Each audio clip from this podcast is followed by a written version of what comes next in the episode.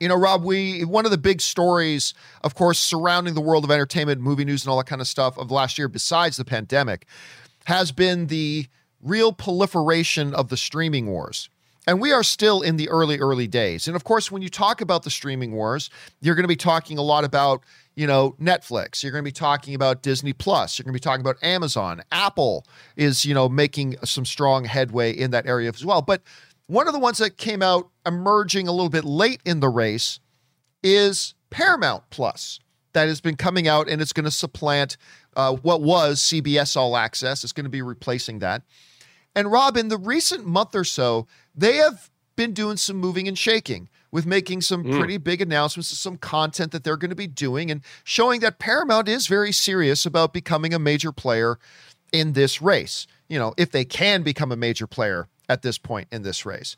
Well, anyway, a piece of news came out this morning that shows again they are very serious about getting into this race. Whether they can or not is another question. But they want to get into this race as they've announced that this week alone, Paramount Plus is going to be adding a thousand movies to their catalog, over a thousand movies to their catalog.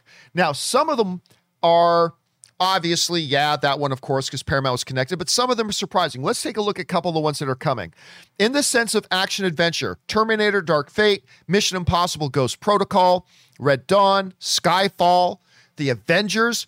That's interesting to me. How does Disney Plus not have that one locked up yet as an exclusive? Anyway, The Avengers, Gemini Man, uh, rhythm section comedies like Like a Boss, The Hustle, Valley Girl, What Men Want, Fighting with My Family, which is great, by the way. Fighting with My Family is great. Not a lot of people saw it. You should. It's really, really good. Uh, the Little Hours, The Dictator, I Love You Man, one of Anne's all time favorite comedies. Uh, so then you got things like critically acclaimed titles like Rocket Man, Judy, Florence and the Jenkins, The Wolf of Wall Street, Revolutionary Road, The Soloist, The Birdcage, Full Monty, Little Women. Kids films like Sonic the Hedgehog, Addams Family, and others. Horror like Body Cam, St. Maud Crawl, Child's Play, Gretel and Hansel, Pet Sematary. That was awful, by the way. The the, the modern Pet Sematary, uh, so on and so forth. So they are clearly getting really serious because Rob, you and I often talk about that. The key to the streaming wars is content, content, yep. content, content, content. That's it. And if you don't have it, you're not even in the game. Don't worry about it. Listen, Paramount Plus got off to a rocky start with CBS All Access, which did not take off the way they originally wanted it to. They have made moves and adjustments, some of which you and I have both liked very much. So now they're getting a little bit more serious, adding a thousand things. They've got the Mark Wahlberg movie coming out. Of course, things like the next Mission Impossible will be going to Paramount Plus. A Quiet Place 2 will be going to Paramount Plus once it goes to streaming. So they are making moves. Rob, obviously, in the short term, we're not going to get to this time next year and Paramount will be up there with Disney Plus and Netflix or HBO Max yet. But if they continue like this, can we be talking about Paramount Plus up there like that in two years, in three years? So, Rob, what do you make of this move right now? And where, with the trajectory they're on, how well do you think Paramount Plus could potentially fare in these streaming wars? Well, obviously, John. I mean, adding a thousand movies to their channel is quite the inducement uh, for subscribers to sign up, and that's really what it what it's all about. I mean, the, the thing about these streaming services is that the subscriber base tells them how much money they're making every month. It literally is their their only cash flow, you know, unless they're going to sell ads, which I don't think they are right away. Um, and the more subscribers you get, the more money you make, and that having that guaranteed cash flow in the entertainment business is is pretty a pretty great way to uh, it's a healthy business. So I think putting these movies up is absolutely the right move. And they have a long, long way to go before they become uh, anywhere near the, the, the same strength or size that HBO Max or or Disney or Netflix. I mean, they're they're they're they're bringing up the rear, John, by a substantial margin. I think, and I think this is only a good thing. And we as as consumers, I mean, a thousand movies, that's a lot of content. I mean, how long would it take you in your lifetime to watch all 1,000 of those if you watched one a day? Well, I Many. guess it would take a thousand days, which is it's three years, you know, and that's that's pretty good.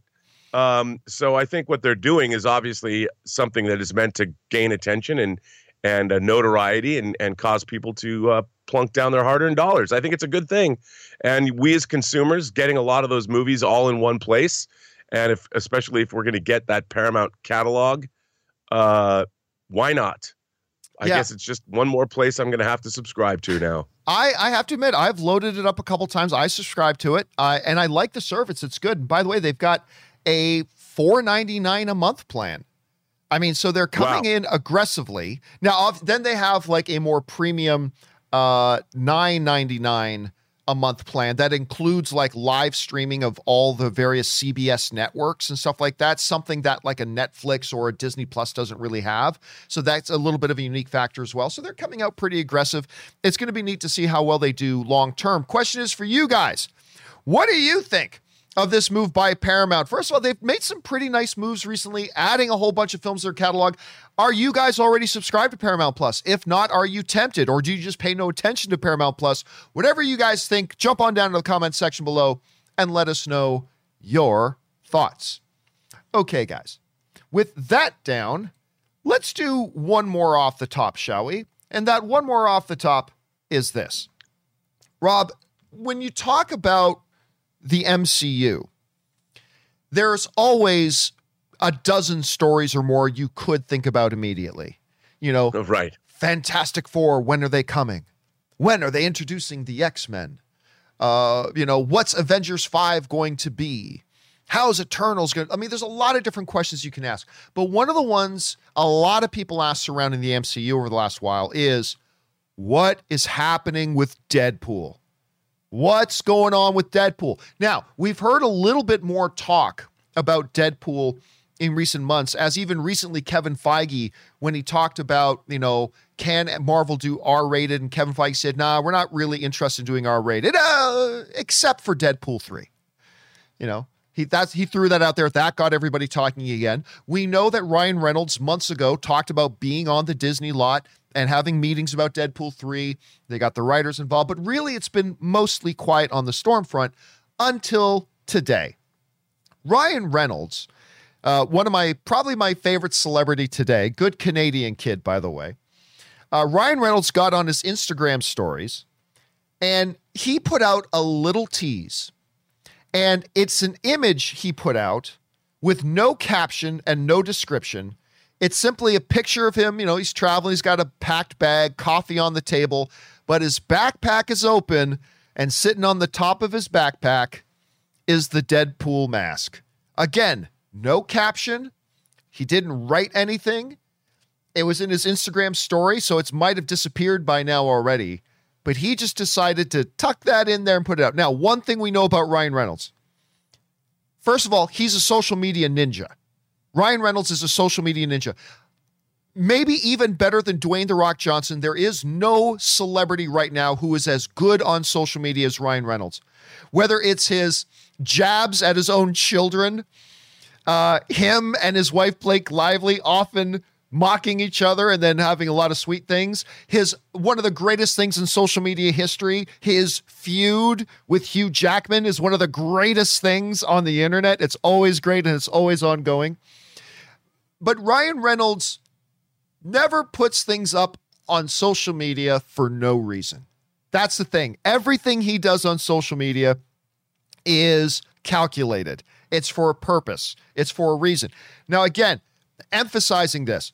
There was no caption this. He didn't he didn't write on this image.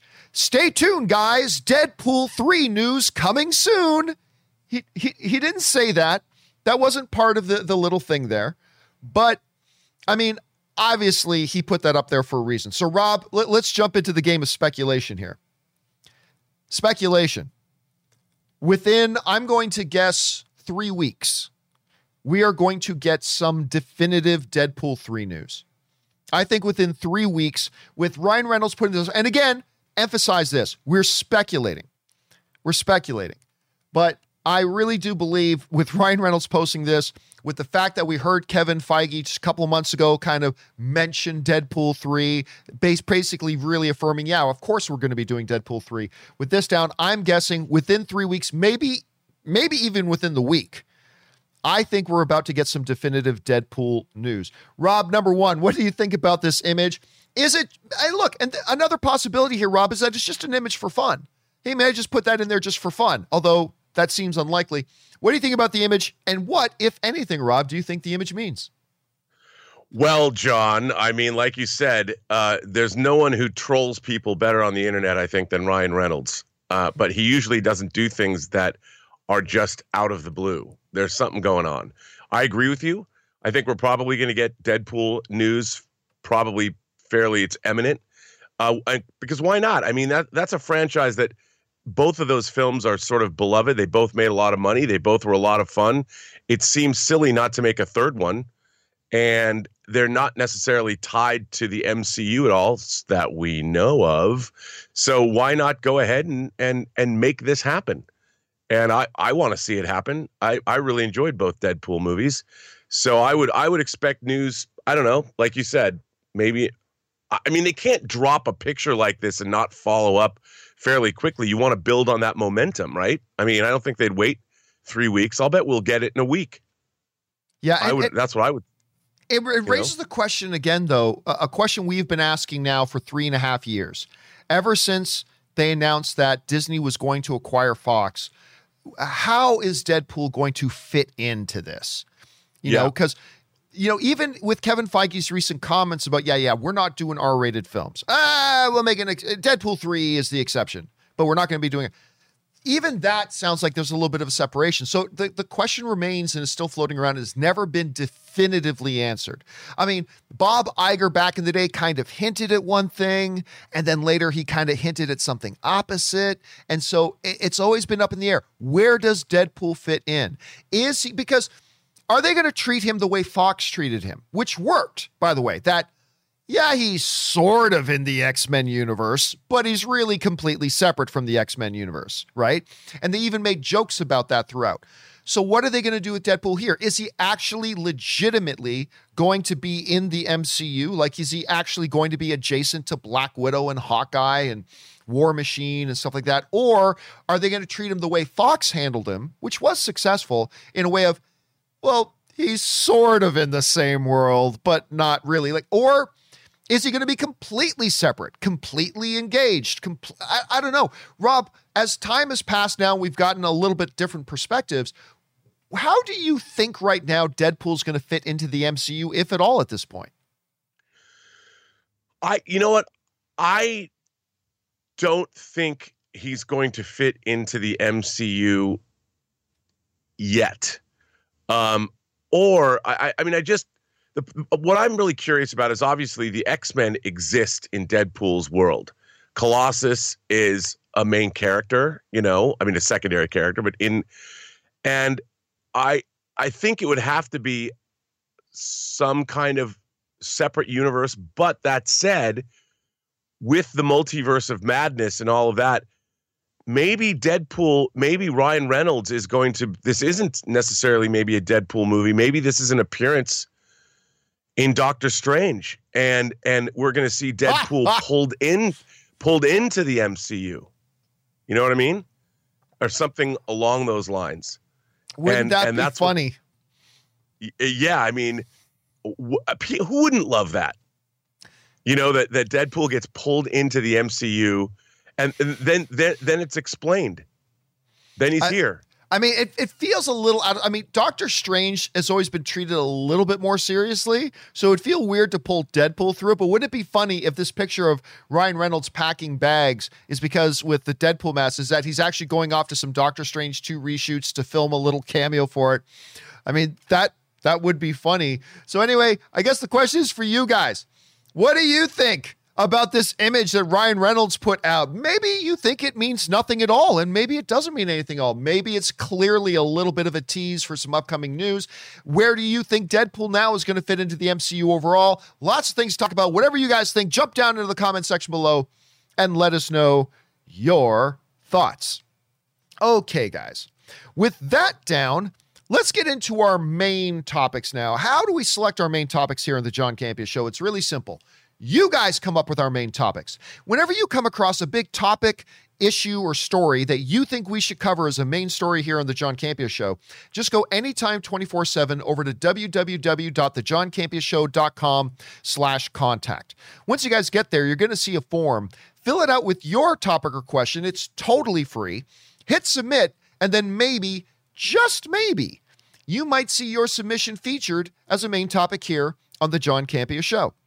With that down, Rob, what is our mm. first main topic today? Well, John, this comes to us from Sam Sprill. Greetings, John and Rob. It has been reported that Cruella 2 is in the works at Disney, as they seem to be happy with the performance of the movie in theaters and on Disney Plus. While I did love the first movie, I'm not keen on the sequel for now. What are your thoughts? Well, IndieWire tells us, John, that the high audience score on Rotten Tomatoes which currently stands at 97%, and the stellar cinema score for the feature might have swayed things. Cruella was initially slated for a theatrical release before the pandemic caused it to play both theaters and on Disney Plus. It'll be interesting to see if a sequel is exclusive to one or the other. Well, I think, John, you know, it's academic. Obviously, the, the film is doing well in both venues, and people seem to really like it. Um, I watched it. I personally thought it was a little I'll call it overstuffed, maybe. Mm. And I thought it was a little, I, it was beautifully made, and um, uh, I liked it. I didn't love it, but I I thought Emma Stone, man, and Emma Thompson, I, they were both great. And it was, as I said, it was really lush, beautiful production. But I, it makes sense to me that they're going to do another one. I mean, look, if a movie's successful, why not? Why not make another one? And obviously it is, and audiences love it. And I think that if if Disney, it's probably getting a lot more. I mean, we we'd heard that it it didn't get that much viewership on its initial weekend, but I'm sure people have caught up with it and it's doing well now, which is why the decision has been made to greenlight a, a sequel. Makes sense to me. What do you think? I I think it's interesting because I have heard it has not done actually all that well.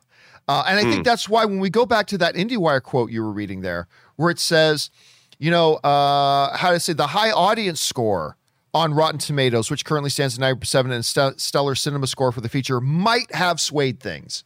I think I think that's the key thing there for what they put in there. It's like, uh, well, I mean, it hasn't done great, but the great audience score, the cinema score, that may have swung uh, swung things a bit. I think that's key there. By the way, uh, Erm sends in a super chat badge in live chat. Thanks, man.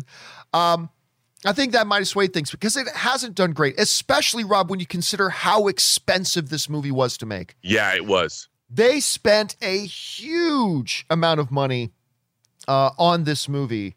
Uh, that has, you know, really shook the cages a bit. It didn't do as well on Disney Plus as they were hoping. It obviously, I, I mean, I don't I personally don't think a Cruella movie was ever going to do great in cinemas, but it made over $21 million in its opening weekend. So that's nothing to sneeze at, but still.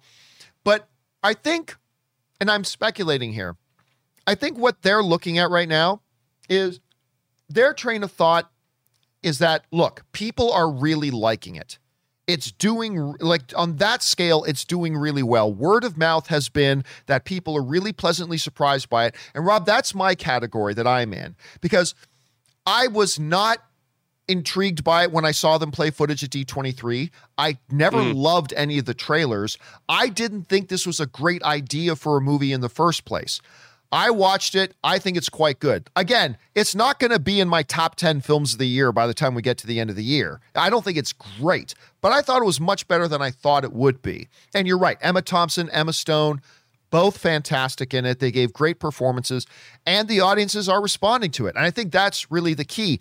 I personally, Rob, think it's a mistake. I think it's a mistake because look, you got to do, you're going to have to do one of two things. One, you're going to have to assume which I think is what they're doing, you got to assume that if we make another one, twice as many people are going to come back and see it because we think the word of mouth of the first one is going to be that strong. Or you have to say, okay, let's make part two, but let's cut the budget in half. And I don't see them doing that.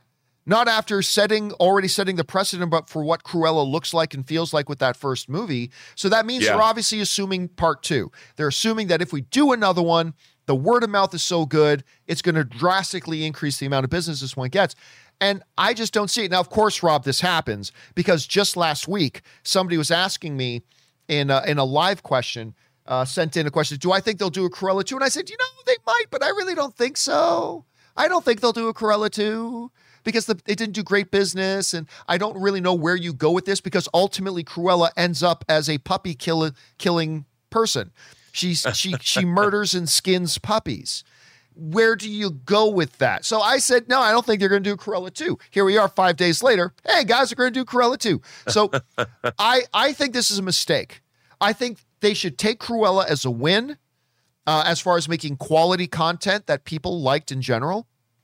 Understand they had to eat a bit of a financial loss and now move on and, and do something else. So, I, I mean, I I just I just think it's a bad idea. I honestly do. I think it's a bad idea to do another one. There's Rob. Overall, do, do you do you like this move for them to do another one at this point, or do you think they should just say, "Hey, take the critical win and move on to something else"? Uh, well, you know, I, I, look, if people like the movie, and I, I mean, I liked, I, again, I I like Emma Stone. I'd like to see Emma Stone do something other than another Cruella movie. But hey, if Emma got to get paid, you know, so uh, I, I if they like the film and it's successful and apparently audiences really like it, hey, why not? Why not give them more? But I, I can't help but think, gosh, why not let the creative team make something new and original? Why do they have to do another one right away? But that's the way of the business. so. All right. Question is for you guys. What did you think about Cruella in general? Again, I, I was pleasantly surprised but. I don't think it's great, but I enjoyed watching it. I don't think they should make another one. What do you guys think about this news? Jump down to the comment section below and let us know your thoughts. Okay, guys. With that down, let's move on to main topic number two. And our second main topic today gets submitted to us by Kevin Finn, who writes Hey, John and Rob. Reviews are starting to flow about Loki, and the overall consensus seems to be extremely positive. I haven't seen one negative review yet. No wonder Feige later promoted Michael Waldron, head writer and showrunner of Loki, to write Doctor Strange 2 and handpick him for the Feige Star Wars film. Have you seen it, and what do you think? All right, thanks a lot for sending that in, man. And yeah, listen, we were talking about that a little while ago about Waldron about the fact that you know Kevin Feige picked him to write the script for his upcoming Star Wars movie. He wrote Doctor Strange 2. He must really like some of the things we've seen going on in Loki. Now, we cannot give a full review. I cannot personally give a full review of Loki for two reasons. One, I have only seen the first two episodes. Two, there is a review embargo, uh, like an actual review embargo that doesn't lift until tomorrow morning. So I can't give a full review of it. But they did lift the social media embargo so we could give our quick thoughts on it yesterday. And my basic quick thoughts in this, it's fantastic. I I I, I loved it. I really did. And Rob, again, I was telling you this earlier.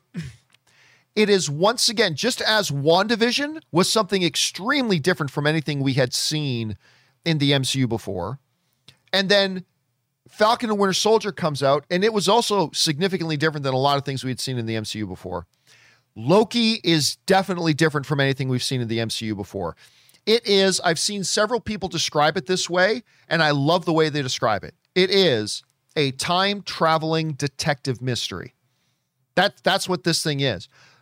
But what I loved about the first two episodes, and I talked about this in my initial tweet, was that it gives us a better look inside the mind of Loki that we've ever had before. And you know, Loki is one of my favorite characters in the MCU. I mean, Captain America's Steve Rogers, Captain America, is my favorite character in the MCU. But that notwithstanding, Loki's always been one of my favorites because there's different layers to him. His motivations are complex. He's a really interesting character. I've always loved the character, and Tom Hiddleston plays him great. So I've always loved that. So I was not surprised when other initial reactions started to come out, and they were all looking really positive too. Here's just a couple of them. Uh, the Observer writes Loki is very much a screwball detective story that happens to feature time travel while teeing up MCU's new focus on multiversal elements. It's almost a slanted whodunit uh, with a shit eating grin. I really enjoyed it thus far. Then our friend Eric Davis over Fandango, right? And I love the way he describes it. Eric Davis describes it as it's a time traveling detective show, which is what I was just mentioning a little bit earlier. It's a time traveling detective show that's laying groundwork for the MCU multiverse while also being about identity and confronting ugly truths about ourselves. Uh, also, uh, Complex writes, the connect the connectiv- the connectivity of this show is evident, and fans will appreciate every detail. Marvel has found a way to expand the MCU and do so in such a clever and unique way. And again, that comes to us from Complex, and there are others that go on. Uh, lots of exposition and sit down convos, right? Screen Rant. Less narrative momentum, leans heavily on MCU lore, and has an exciting world built on top of that. Very, uh, very first act of a six hour movie. Hope it delivers on that setup. And yeah, that's what I believe as well. Huge setup to go into. Rob, basically speaking, it's, and uh, look, I'll say this, and we'll talk a little bit more in depth about the first two episodes of Loki tomorrow. But the one group of people I don't know if they will love Loki or not, like a lot of us who've already seen the first two episodes do, is the same group of people who maybe watched the first trailer for The Eternals and weren't all that taken with it because it didn't have lots of explosions and ex- exhibitions of superpowers and blah, blah, blah. And there are people that that's what kind of really attracts them to the comic book genre. And if that's missing, then they kind of it doesn't really work for them. And that's totally fair. And I think if somebody's just going into Loki looking for superpower explosions and big dynamic battles and blah, blah, blah, which may or may not be coming in the later episodes, if that's all they're looking for in Loki, which is fair, they might walk away from it disappointed. I don't know that for sure. Maybe. All I know is that I was enthralled with this. I mean, it starts off with the, the, the first episode starts with where we found him in Avengers Endgame. And then it picks up right from there. And it just carries wow. on from that moment that he picks up the Tesseract, and that's where this this show starts from. Um, and I thought it was wonderful. I had, uh, you know, a couple of us were sitting down and watching it, and we were smiling and grinning and laughing and chuckling and just going, "Whoa!" like the whole way through and uh, very enjoyable to me. But anyway, Rob, you've been reading a lot of these reactions. Do they kind of line up with where your expectations have been, and what are you looking for in this Loki series? Yeah, well, I, I have been very excited uh, for this show, especially bringing in the TVA, the Time Variance Authority, and the Timekeepers, and whatever the hell they're going to do. Uh, it looked to me like this show is really uh, reaching for the stars in terms of world building and really adding huge layers to the Marvel universe that I I I was like at first I'm thinking my god this is wildly ambitious because it makes me think of when uh, Marvel first started John. I was wondering after seeing Iron Man like how are they going to bring in Thor and Captain America and make you believe that they could exist in the same universe as the original Iron Man which is a fairly you know, it's really the story of one man confronting himself. And uh, it wasn't world destroying or apocalyptic. And yet they were able to do it. I mean, watching what they did with Th- uh, Thor and Captain America, they just expanded the universe. So with this, to me, adding the time variance authority and all that, if they did what they did in the comics, that's it. It's a huge leap of wackiness that they're adding to the Marvel universe. And I'm like, is this going to work? Well, apparently, after hearing what you said, by the way, you're quoted in the Rotten Tomatoes. Uh, there's a news roundup about Loki, and they quote you. Oh wow! Um, okay. From yesterday, and I, uh, I'm really excited. I mean, this looks like heady. I love sci-fi time travel stories, so we're going to get that, and then an examination of the character Loki himself. Tom Hiddleston is obviously great in the role, and now he's bef- the first time front and center and I I'm I'm deliriously excited for this show, John, and everything I've read and heard, and even what you've said, uh, makes me even more excited for it. So, I I am hugely anticipating this series. Yeah, I and I again, I, it's like it's not what I was expecting. It's different from anything we've seen in the MCU before, and I really enjoyed. it. I think a lot of you are too. Now, from what I understand, I saw uh, somebody asking in the live chat um, does that mean they're dropping the first two episodes tomorrow or or Wednesday? As far as I know, no, they're not. They are going to drop episode one this week. Then they will drop episode two next week. The bad news for me, Rob, means I don't get to see I don't get to see a new episode of Loki for 3 weeks. I got to wait until episode 3 comes out to to see it. You guys will see it then. But this has been the kind of standard operating procedure for a lot of these things. When Disney has a new show coming out, when Disney Plus has a new show coming out, they generally send us the first two episodes. So they usually send, at least they have for Falcon and Winter Soldier and for WandaVision. So they've done it again for Loki, uh, but they still just release one episode per week. So you guys will see episode one this week, then episode two next week. As far as the um, as far as the runtime goes, I was very pleasantly surprised, Rob, to see that both the runtimes of both the first two episodes were over 50 minutes long. Oh wow, okay. And and I don't think I mean the the post the credits on WandaVision and on Falcon and Winter Soldier were always exorbitantly long. I don't think the credits are nearly as long on uh, the Loki show. I at least I, I, didn't look it up, but at least it felt like those credits were shorter than they were because they we would look up Falcon Winter Soldier, you know, 45 minutes, great. But then you realize that the credits were literally seven minutes long. and so that took out the show. I didn't feel like that was the case here. So the episodes are pretty long, uh, which was great to see. I think it's really good. We'll talk about it a little bit more in depth uh, tomorrow. But yeah, Loki is looking really good. Question is for you guys What have you been hearing? About the first couple of episodes of Loki. Are you looking forward to it? Maybe you weren't all that interested in this show. It's like, eh, an MCU show about a villain who's died seven times already. I mean, really? Uh, maybe you're feeling that. Whatever you guys are thinking, jump on down to the comment section below and let us know your thoughts.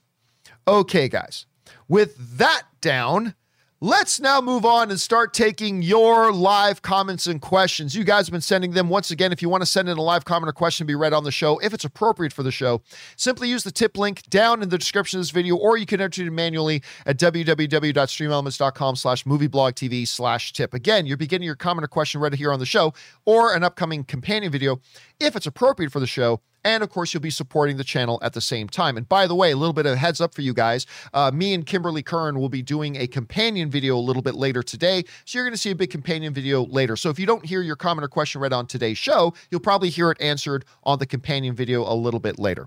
All right. That down.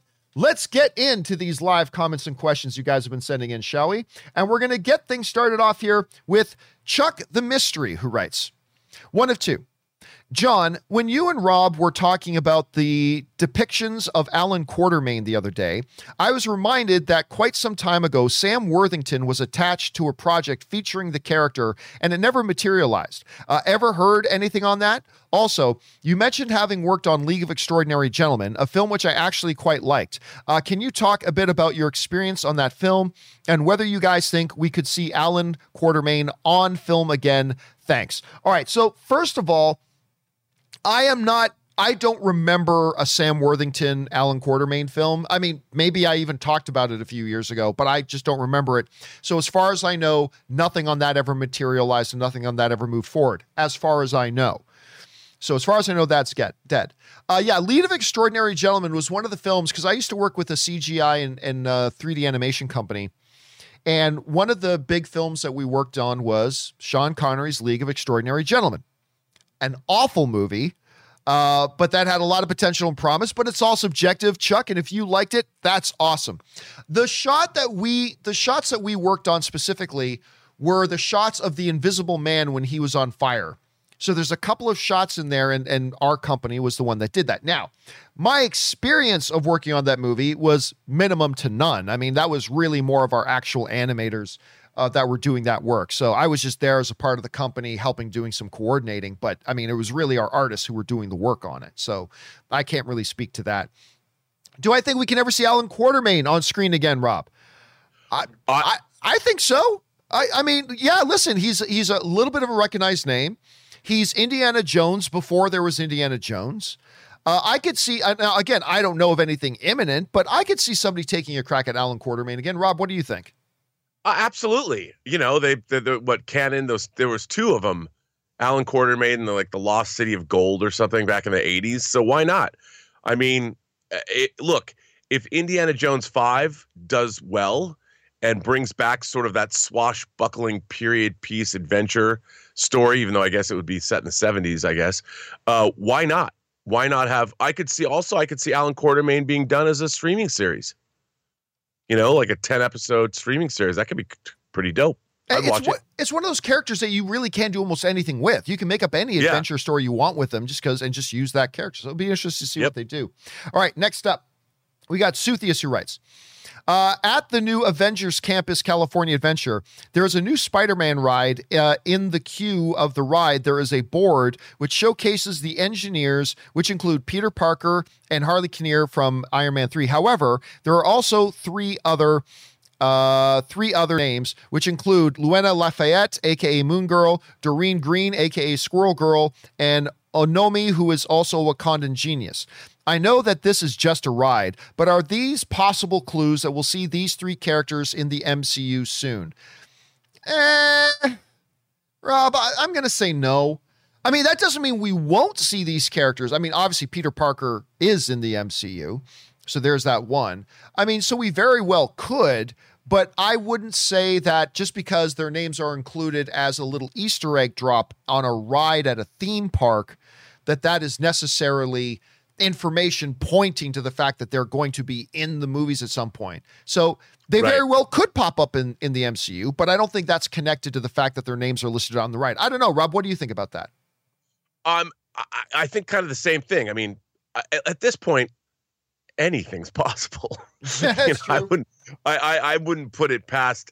They're thinking, they're, they're definitely thinking out of the box, and I think Loki proves that, bringing in the TVA and all that. But I think that, you know, like you said, anything is possible, but I don't think it's probable. All right. That makes any sense. It totally does. All right, next up. Uh, we got John Demoto who writes, Hello, John. Have you seen the new set photos of Mark Ruffalo returning in Marvel She Hulk? We actually talked about that last week. Um, uh, oh, sorry. We had a bit of a jump here. I don't know why, but the thing is doing its little jumps today. Hold on a second. There we go. Uh, have you seen of Mark Ruffalo returning in Marvel She Hulk? What are your thoughts on these? Uh, do you think we'll ever see the return of Betty Ross? Also, less than one week until Loki. Yeah, I mean, Loki for you guys now is coming in just two days.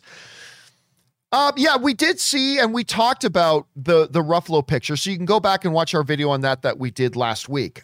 The return of Betty Ross, though, that's an interesting question because Rob, don't forget that the um, the Edward Norton Hulk is the Mark Ruffalo Hulk. A lot of people forget that the Edward Norton Hulk is the Mark Ruffalo Hulk. It's the same character. They just swapped actors. That's all. It's not like the uh, the old uh, the old Hulk movie there with uh, Nick Nolte. That's not MCU, but this one is. And Rob, of course, we had Betty Ross in that movie. So Betty Ross is in the MCU. She is still Thunderbolt Ross's daughter. Ever since they killed the whole Black Widow uh, Dr. Banner romance, which broke my heart because I thought that could have been an excellent, excellent romance. The way they set it up in Age of Ultron, I thought was fantastic. You know, you know, I've, I've known a lot of guys ready to run into the fight, but then I meet this guy who runs away from the fight because he knows he'll win. I love that line. That's one of my favorite lines in the MCU. And then they just decided to discard. They just discarded that relationship with one little line. Hey Nat, hey Bruce. Well, this is awkward. And then they just threw that whole relationship away. I I I am I'm actually really think that was a bad move because I thought that could have been a great relationship. But ever since they did throw that relationship away, that does introduce the possibility of Betty Ross again. I'm going to go out on a limb and say this, Rob. I believe we will see Betty Ross again. Now, whether it'll actually be, you know, the same actress or not, I don't know. But I believe we will see Betty Ross again. Anyway, Rob, uh, what do you think about that? Do you think we're going to see Betty Ross back in the MCU again? Uh, I think we very well could. Uh, I don't see why we couldn't. I mean, hell, dude, with the multiverse of madness happening, they could bring back Jennifer Connelly. You know, why not? Who's to say they But couldn't? wait, no, no, Jennifer Con. Wait, okay, maybe I got it wasn't mixed she? up. Wasn't she Betty Ross in the Ang Lee Hulk? Yes, but I mean that's not MCU. Like Liv Tyler. No, I know, but that's what I mean. With the Oh, like they could do that? Yeah, they, I mean, you you could you could have. I mean, obviously, she's married to Paul Bettany. You know, who's Vision. who is bring her back very and, she's already doing the voice you know of the new jarvis whatever you know why not have first of all who doesn't like jenny jennifer connelly Oh, of course. everyone likes jennifer I mean, I think Jennifer Connelly is is you know every. Well, I won't I won't get too lascivious, but you know you know what I'm saying Jennifer She's- Connelly. No, That's all I she's great. I I, I think if they do it, they should do Liv Tyler. But Yeah, I mean they and she's great too. Yeah. you know, but but uh, the way things are going, I, I think I think it would be nice, uh, maybe with um you know with the She-Hulk series, if Mark Ruffalo is going to be in it, uh, I would like to see him have some happiness. You know, He Mike, deserves it. I want to see I want to see Banner be happy. but first So- things first, they've got to get rid of this Professor Hulk thing. They've got I, like to me, uh, they've got to get rid of Professor Hulk. Now, listen, I didn't mind it so much in Endgame because again, it was something very bold. Doing that was very different.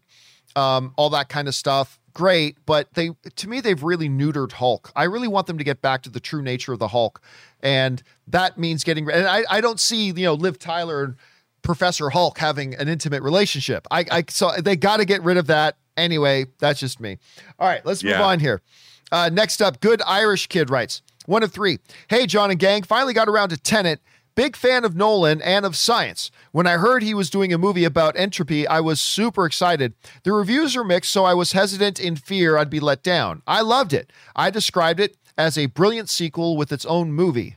That's interesting way of putting it. Watching it multiple times just makes the movie better.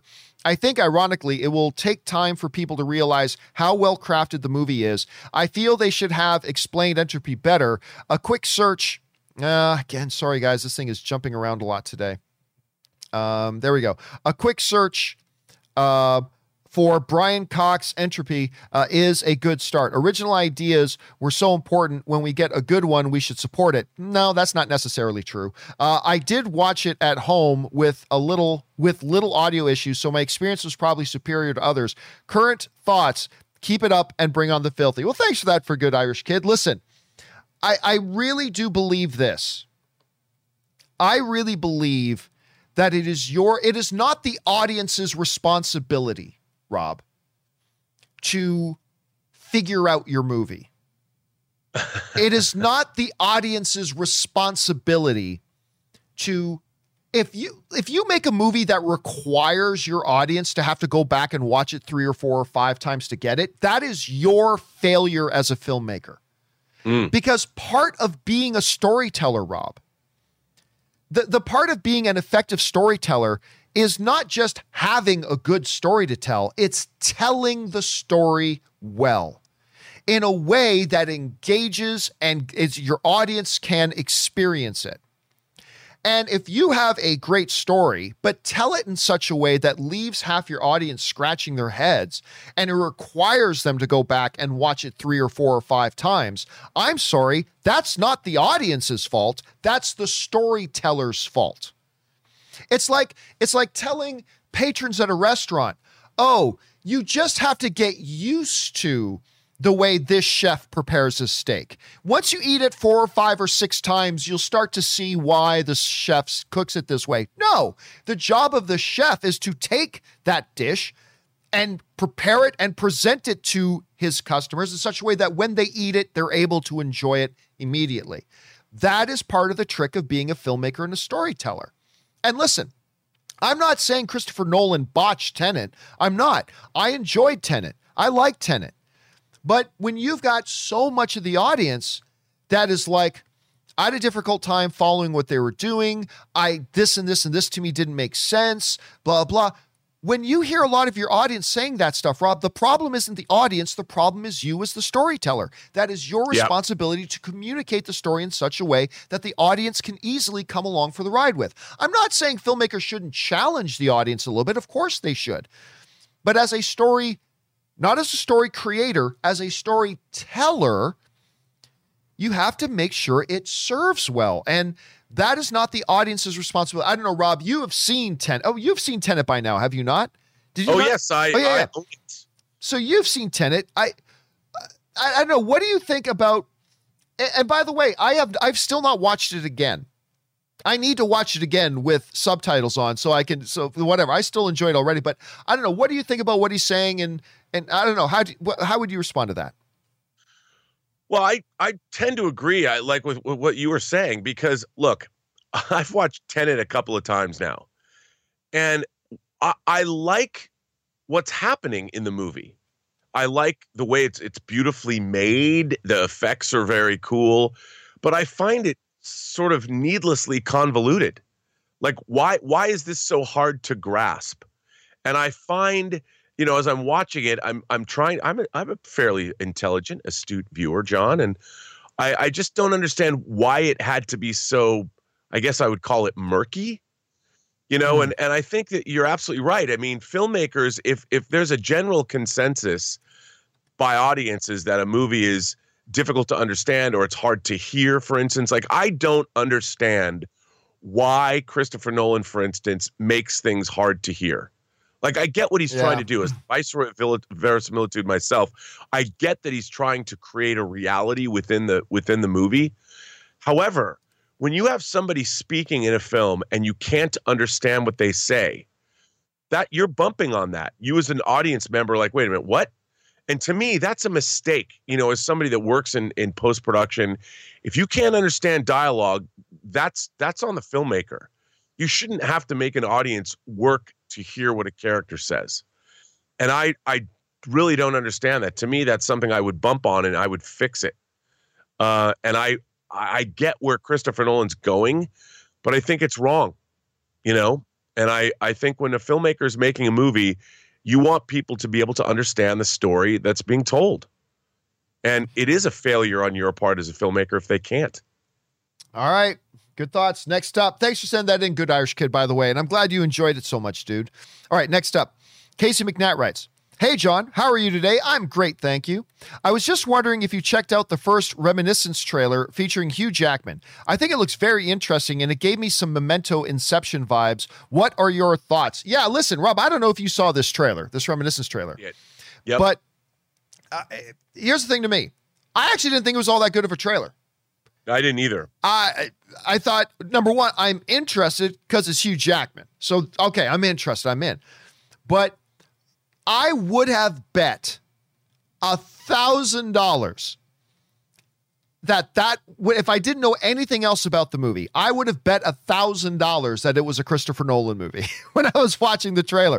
so yeah, when you say in there that it's got Memento and Inception vibes, it absolutely has Memento and Inception vibes. 100% it does because it totally felt like a Christopher Nolan film to me. But I to me, that trailer was just a random series of images and sounds. I, I was like, okay, so I get the basic idea that there's this device that does this. The world is in a certain place. And uh, now, again, it's just the first trailer. The first trailer isn't supposed to give us the, the firm foundation yet of what the movie's going to be. But I'm not going to lie to you. As a big of a fan as I am of Hugh Jackman, this was not a trailer that made me any more interested in the movie. That was just my thoughts. Rob, what do you think about the trailer? Uh, look, it's obviously handsomely mounted. It looks great. Hugh Jackman's a, a performer I will watch in anything, and I'm intrigued by the subject matter. But other than that, it felt derivative of, like you just said, like ten different things. And I, I'm like, okay, uh, where's, how does this? What about this movie is is different? Like, and I haven't seen that hook yet. But that, you know, again, uh, I've watched just about every science fiction, fantasy, and horror film under the sun. So I might be a little biased. Show me something new, but I will. I, I look. I'm not going to not watch it. like, oh yeah, I, will be yeah, excited for it. I mean, like, it's it didn't make me go. That looks like it sucks. No, it looks like it's really well made and really interesting. But it, right now, it seems like I've seen this story before, told different ways. But maybe not. Maybe I could be wrong. All right, next up, uh, we've got uh, Anonymous who writes, I've always been, uh, again, this thing is jumping all over the place today. Sorry about that. I've always been a fan of Neil Blomkamp. District 9, I love District 9. Chappie was all right, in my opinion. But now it looks like he's going the route of supernatural horror, and I can't wait to see what, uh, what that what that is like. Have you seen the trailer for his new film Dominic? I'm going to assume that Neil Blomkamp doesn't have a secret movie in production called Dominic, and I'm going to assume you mean his movie Demonic. I'm going to assume you mean his movie Demonic. Um, well, first of all, look, Neil Blomkamp is a name that I, I, I feel mixed about because, like you, I loved District 9. District 9 was fantastic. Elysium was a movie I was really excited about, and I thought it ended up being horseshit. I thought Elysium was terrible. And then Chappie, I'm glad you thought it was okay. And by the way, I know people who actually quite enjoyed Chappie. Uh, it, that's why all film is subjective. I know people who really quite enjoyed Chappie. I thought Chappie was an equally big pile of horseshit that uh, that Elysium. I thought was just absolutely awful. Um, so I feel very a little bit mixed on Neil Blomkamp.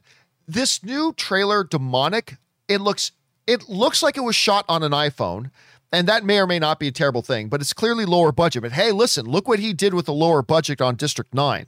I mean, he did a, in a grand scheme of things, he did a pretty damn good job uh, without District 9. This definitely looks lower budget. It looks like something for a film festival. I, I mean, I don't know. Look, I was just so let down by both Elysium and Chappie that it is difficult for me to get too terribly excited about a Neil Blomkamp movie. That's not to say that this movie won't be brilliant.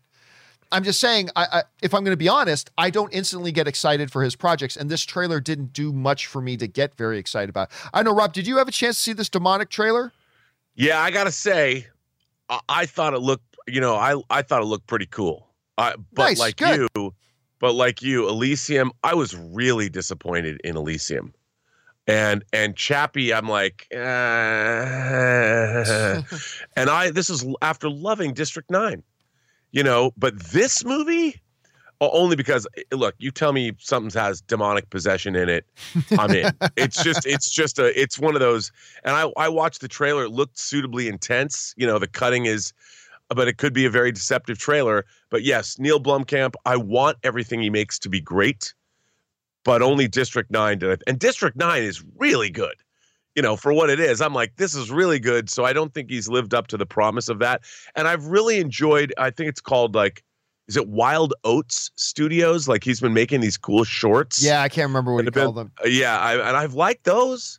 So, man, I looked at this and I'm like, hell yeah, so to speak. Hell yeah, I'm in. Show me demonic, brothers, because I want to see it. All right, next up, we've got uh, Michael Bradley who writes Hey, John, what's more likely, the cast of Friends getting back together for a six episode comeback or Justin Timber- Timberlake doing a reunion tour with NSYNC? Well, I think the Justin Timberlake thing's an impossibility. I mean, there was there one of the new uh uh what is what's the name of the insurance company, Rob, that has Flo, who does the which I I always forget the name of the insurance company, but what would you think it was? know. Was it progressive? It might be. Maybe it's don't know. progressive. But there was a new progressive commercial that just came out. That it's like it's. She says it's something like uh, more incomplete than like there's a knock on the door and it's three guys from NSYNC, and she even points out it's you know it's not time for that three fifths of the band NSYNC, and obviously it's not. And everybody's saying live chat it is progressive. So thank you Marcus and Holid and AA and Omar and Jimmy and Yellow and Uncanny and Jordan and everybody who has said it's progressive. It is progressive. So saying hello like three fifths of the group NSYNC. So like yeah, Joey Fatone and all that. Yeah, I, I don't think we're ever seeing Justin Timberlake get back together again. But, but, and let's be clear here. I am not saying we are getting a actual Friends uh, relaunch. I'm not suggesting that. But when you consider that, well, people like Lisa Kudrow and David Schwimmer and a couple of the others have kept busy, uh, and Jennifer Garner's uh, Jennifer Garner, Jennifer Aniston has been kind of hit and miss. It's like none of them are the big superstars that they were when Friends was on. And considering how much attention that Friends reunion special they just did on HBO was, and it was actually Rob, I'm not a huge Friendsite. I'm not a Friendsite, but even I thought that reunion special on HBO was really good. Like I, it just felt nice, very nostalgic watching it. I think them actually getting together to do a a six episode and eight episode, you know, HBO one season limited series about where they are now 20 years later whatever. I could see it happening. I'm not saying it will, but I could see it happen. Rob, what do you think? Do you think they could actually get back together and do this again? Well, I I dipped. Look, I I've told people this. I've admitted it. I'll say it. I've never seen an episode of Friends all the way through. Right. Never. I dipped into the special though, and clearly, uh, because you know I like to say aware, John. I like to have my pop culture knowledge up to date, and it's clear that this cast still has that chemistry. Even having not watched an episode, I'm like I would watch a, it made me want to go back and watch Friends. right? I mean, that's huge praise. That's huge praise. Yeah, yeah, and I'm like, I would watch, I would watch this show, you know, and and clearly they were having a good time. I, I mean, John, obviously, they've made more money than God off Friends. They've Yeah. all become. You don't have. They don't have to do much. Don't worry about the cast of Friends because they're. I mean, Netflix, as we know, in 2019, paid a hundred million dollar licensing fee just to run Friends for another year, uh, before it was pulled up, you know, pulled and brought onto what HBO Max, and um, there's a reason why. There's a reason why people still watch this show, you know, quarter century later or whatever, and it's because of the cast. And I'm thinking with all the other reboots we've seen, whether it's Will and Grace, whether it's Full House, whatever it is, you think people wouldn't tune in to watch Friends? Yeah. Of course they would. Huge. Be huge. absolutely would. All right, next up, uh, we've got uh, Ram, but in McD, Am David writes one of 11. One of 11. Okay, buckle in, guys. Here we goes. Uh, Let's see. Bear with me for a moment. I am an Indian immigrant currently on a worker visa in the US. Simplified version of my status is that whenever I don't like a job and want to change it, I have to wait for a company to literally buy my visa. Uh, so it's not just uh, interview prep that I need to worry about. I also need to think about the companies that are willing to do that. While the visas provide us with a lot of opportunities and it is 100% voluntary, when I think about a company essentially purchasing me from the other, I am happy that I that I live here, but that thought doesn't sit well with me. Not many people talk about slash understand the experience that we as immigrants, uh, again a little bit of a jump, that we as immigrants. Sorry, I lost that. Not many people talk about or understand the experience that we as immigrants that grew up in a different culture slash country experience in this country of freedom. Individually, uh, that go alongside with the racism and violence. It's not that I didn't know about the bad aspects of the culture, I did, but chose to move here because the pros outweigh the cons, at least for me. Anyway, through my struggle over the past few months uh, to find a new job, I came close so many. Uh, I came close to so many offers and went uh, and went through a lot of rejections. When in turn revealed my insecurities about my work and how I see myself. In dealing with those insecurities and learning to overcome them, uh, Kim's Convenience had a huge hand in helping me do so. While it had a lot of classic sitcom tropes, it did it did have several elements that are vastly different from any sitcom show that came before. Looking at the show, exploring the immigrant experience, Kim's Convenience had a huge hand in helping. Oh, uh, it looks like you just, yep, you just accidentally duplicated the one.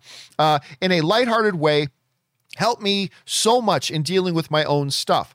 After a hard day of working, prepping for interviews, getting over the thoughts of weird side of worker visa and worrying about my family in India, this show put a smile on my face. While I am not Korean, I found myself relating to the family dynamics of this show a lot. My family is in India right now, jailed inside their homes because of COVID and the awful stuff going on over there right now. And this show took that heaviness off my head and made me fantasize about uh, about what it would be like to have my father slash mother here running a convenience store, to have it end in such an abrupt fashion with literally no one that worked on the show happy about it. It dis- it's disheartening and disappointing. While there are other shows uh, like it, never have I ever. I hate this. I hate this show. Uh, never have I ever. I really hate the show. They come nowhere near to how good Kim's Convenience was. This show started something and showed the world what's possible. I hope the networks and showrunners realize that and follow the path to make something as good or even better. P.S. Paul Sun-Hyung Lee is one of the best actors out there. All right, man, Ram. Thanks a lot for saying that in. And yeah, listen, dude, I I I understand.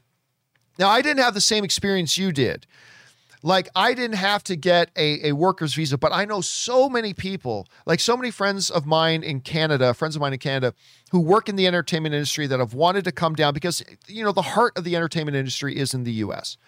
And they've wanted to come down to pursue it, but in order to do so, you got to get a visa. And in order to do that, you have to have a company that's not only willing to hire you, but then willing to sponsor your visa process and all that. And it can be a pain in the ass. And then if you're suddenly not working for that company anymore, guess what? Your visa's not valid anymore. And now you got to do all these. Now I'm oversimplifying it, but it is a pain in the ass. And it's a really difficult thing to struggle with. So I get it, man. I get it.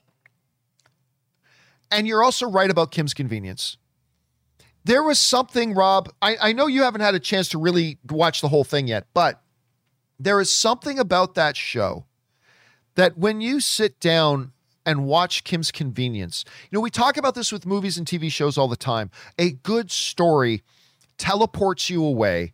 It gives you uh, your your your whole mind, your body, your soul an oasis to refresh, renew, smile and laugh, feel excited, whatever, and then you come out of it more a little bit more equipped to deal with the the regular trash that goes on in your life every day.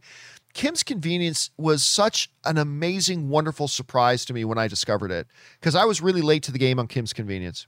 Mm. And just the it made me think of family. And it made me think of my family dynamics, even though obviously my family is Italian, not Korean. And it just had a way of infusing joy into your day. That, that's the best way I know how to describe it. When I would watch Kim's Convenience, I just felt like a dose of joy was injected into my life that day. and it was just wonderful. And you fell in love with these characters and you love them so much. And the way they ended that show is almost criminal. Like the way, like when the network itself wants to continue desperately, the cast and crew want to continue it desperately. The main producers want to continue it desperately. And they everybody thought we were doing another season. Everybody picked it up, but the showrunner's like, nah, nah, we, we got other things we want to do. Bye. I don't understand that at all. Oh, neither do I. You, you know, and hearing Simu Liu, he, he's got Shang-Chi coming out, but even he recently in the in the press was complaining like, yeah, how do you do that? A beloved show? Like I don't John, it's so hard to get something on the air. And if you have something that's beloved not only by the audiences but by the cast and the crew working on it, finish it off properly. Like why just abruptly pull the plug? Yeah, and, and I'll tell you what it's to what these showrunners are to find. Like I get you got other things you want to do and you want to strike while the iron's hot. You've got opportunities. I get that. But here's what this has done for me. By not going into season 6 and just saying, "Hey guys, season 6 is going to be the final season of Kim's Convenience." It gives the audience a year to prep for that. You know, that you get to wrap everything up, you feel good about it. By just randomly and suddenly pulling the plug, I am going to have a very hard time watching anything these guys do later because I don't know. What do you do? Make one season, decide you want to go do something else? Like I I know I don't trust these guys anymore. And I don't even know their I've read their names before. I don't even remember their names right now. But I'm like I, I don't trust you anymore. Like if you just pull the plug to the whole thing that you that the entire cast and and show and crew all feel Yeah. completely blindsided and you left us as the audience feeling completely blindsided, I get it. You're hot right now because of how good your show is. Give it guess what? You're still going to be a hot name 1 year from now. Finish it off properly. Let the cast and crew know they've got that last season. Let the audience know you've got that last season. The fact, and you're right. Like when you read Simu Liu and Paul Young's like uh, uh, uh, words, like you realize that's how we as an audience feel. So hey, congratulations, showrunners! You made this great show, Kim's Convenience. But the classless way that you ended it, it's not out of bitterness. Although I'm going to admit there's a little bitterness, but it's not out of bitterness that I say I'm not going to watch what you do next. It's out of fool me once, shame on me. Fool me twice. I don't trust that you're going to follow through a show that you do. I don't trust that I can invest myself in whatever next show you do because you've just shown us that you're just going to, at any moment, you're just going to pull the plug and not give any warning to anybody. So I, I don't know, Rob. Am I over exaggerating that? I don't know. What, what do you think about this?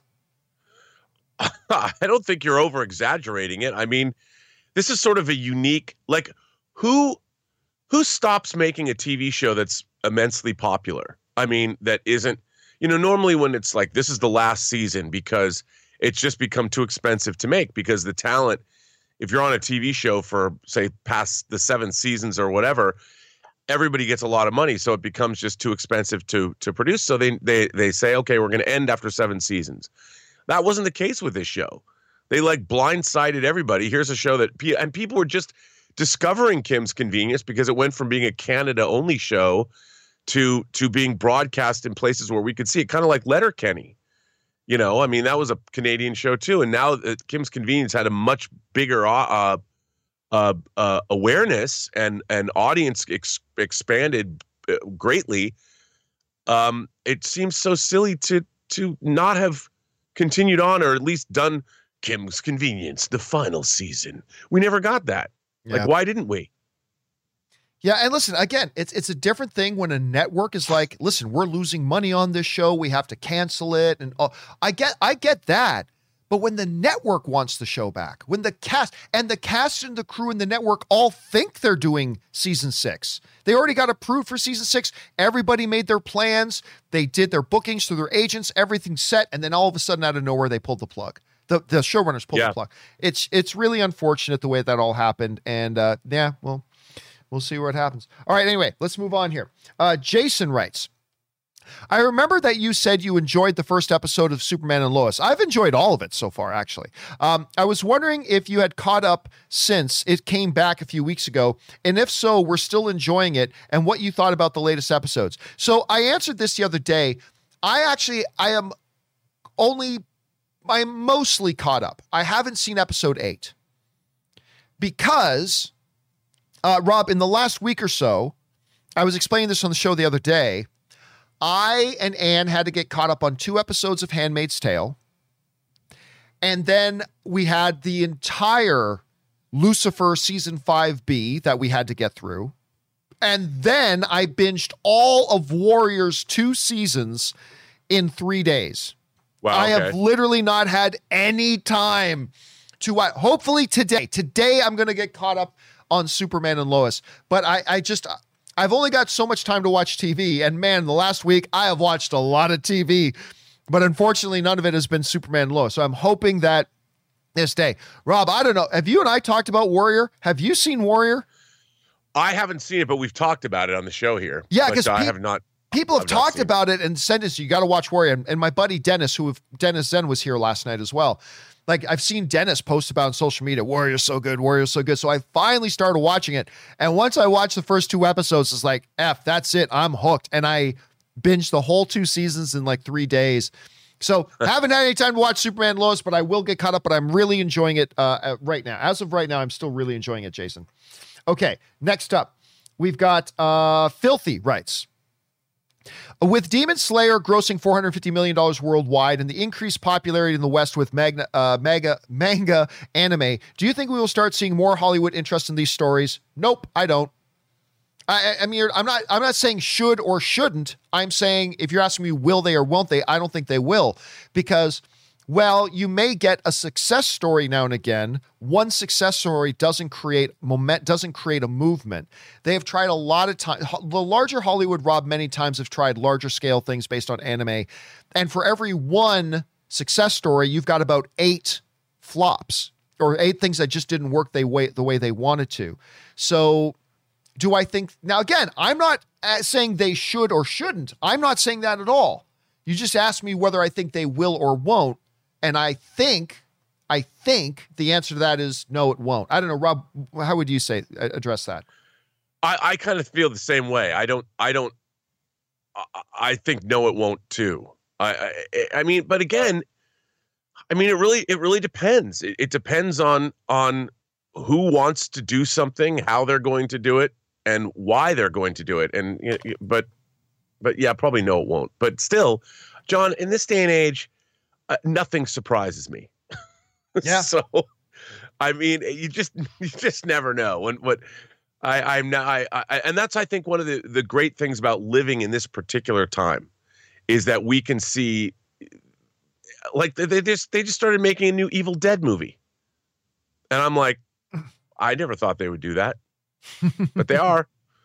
so All right, let's move on here. Uh, next up, Omar writes Hey, John. I just wanted to get your opinion on what I think would be a crazy twist for the DCU to pull. Continue the Snyderverse as the primary Earth, but put the new Superman slash Robert Pattinson Batman on a separate Earth, back in the Snyderverse as Henry uh, Snyderverse as Henry back in the Snyderverse as Henry Cavill.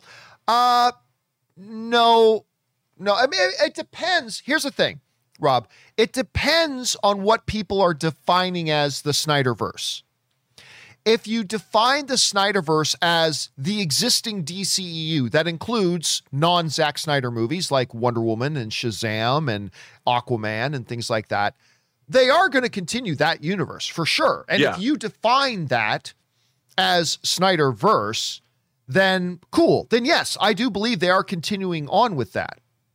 Um, and yes, they are. Joker told and showed Warner Brothers that you could do completely complete movies well outside of that universe and outside of that mainline DCEU and be extremely successful. And that's what they're doing with Robert Pattinson's Batman. And that's what they're doing with the new Superman movie, which is why I am still holding out hope that if they're doing this new Superman movie with a black Superman and things like that, great. If the movie's great, awesome. But it still leaves the door open that back in the regular DCEU, that Henry Cavill is still the Superman there. Again, I'm not saying Henry Cavill is going to come back as Superman. Obviously, I hope he does. But uh, but it, I'm just saying it still leaves that door open. So so I don't know. So I, again, if but if Omar, you are defining the Snyderverse that Zack Snyder comes back to direct more movies, no, that's not going to happen. But if you define Snyderverse just as the continuing of that regular DCU line, I believe they will. Rob, how do you think they're going to handle this moving forward? Uh, uh, I it's I very very carefully. uh, I, I I mean I I I don't really know. I don't know how it's going to move forward, but uh, I it's going to take careful curation. I think to in order to move forward successfully. Careful curation. I like that phrase. Careful Actually, curation. I like that. All right, let's move on here. Next up, Tim writes. Hey, John, first time tipper. Thanks so much, man, for being here. I know you are not a big fan of animated movies. No, no, no, no, no, no, no, no, no. It's not that I'm not a big fan of animated movies from Marvel or DC. I am not a big fan of straight to home video animated movies from Marvel and DC. Let's be very, very clear about that and be very, very specific about that. You know, it's not that I'm not a big fan of Marvel or DC animated films, it's that I'm not a big fan of uh, a DC or, or Warner Brothers or DC or Marvel's straight to home video animated films. 99% of the time, they're absolute horseshit. Anyway, uh, let's try, let's keep going here. Anyway, uh, I know you're not a big fan of animated movies from Marvel or DC, with a few exceptions. I find the DC animated movies are much better than Marvel. Just curious of what you thought of Justice League War, uh, Justice League Apokolips War. Oh, I thought Justice League Apokolips War was baby's diarrhea uh, mixed with the the stench of rotting flesh. That's what I I thought it was horrible. I I was so disappointed in that because listen, again, there are some Marvel and DC straight to home video animated movies that I have enjoyed. Flashpoint, I thought was enjoyable. I, I like that. Uh, obviously, uh, Under the Red Hood was one that I enjoyed. The Doctor Strange animated movie that they did, I thought was pretty good. But I think almost all of the rest of it is complete shite. Like it's just awful, childish, low budget, terrible animation, garbage. And I heard from a lot of people saying, John, you gotta go watch Justice League Apokolips War. You gotta watch Apokolips War. This one you're gonna like. And I'm like, all right, all right, all right. I finally heard from enough people to watch it. And I'm watching it. Oh my God, this sucks. Oh my God, this sucks. And the animation was so garbage. It's like, you know, it's one of the, I remember, Rob, I don't think you guys had it in the States. Do you, did you guys ever get in the United States Rocket Robin Hood?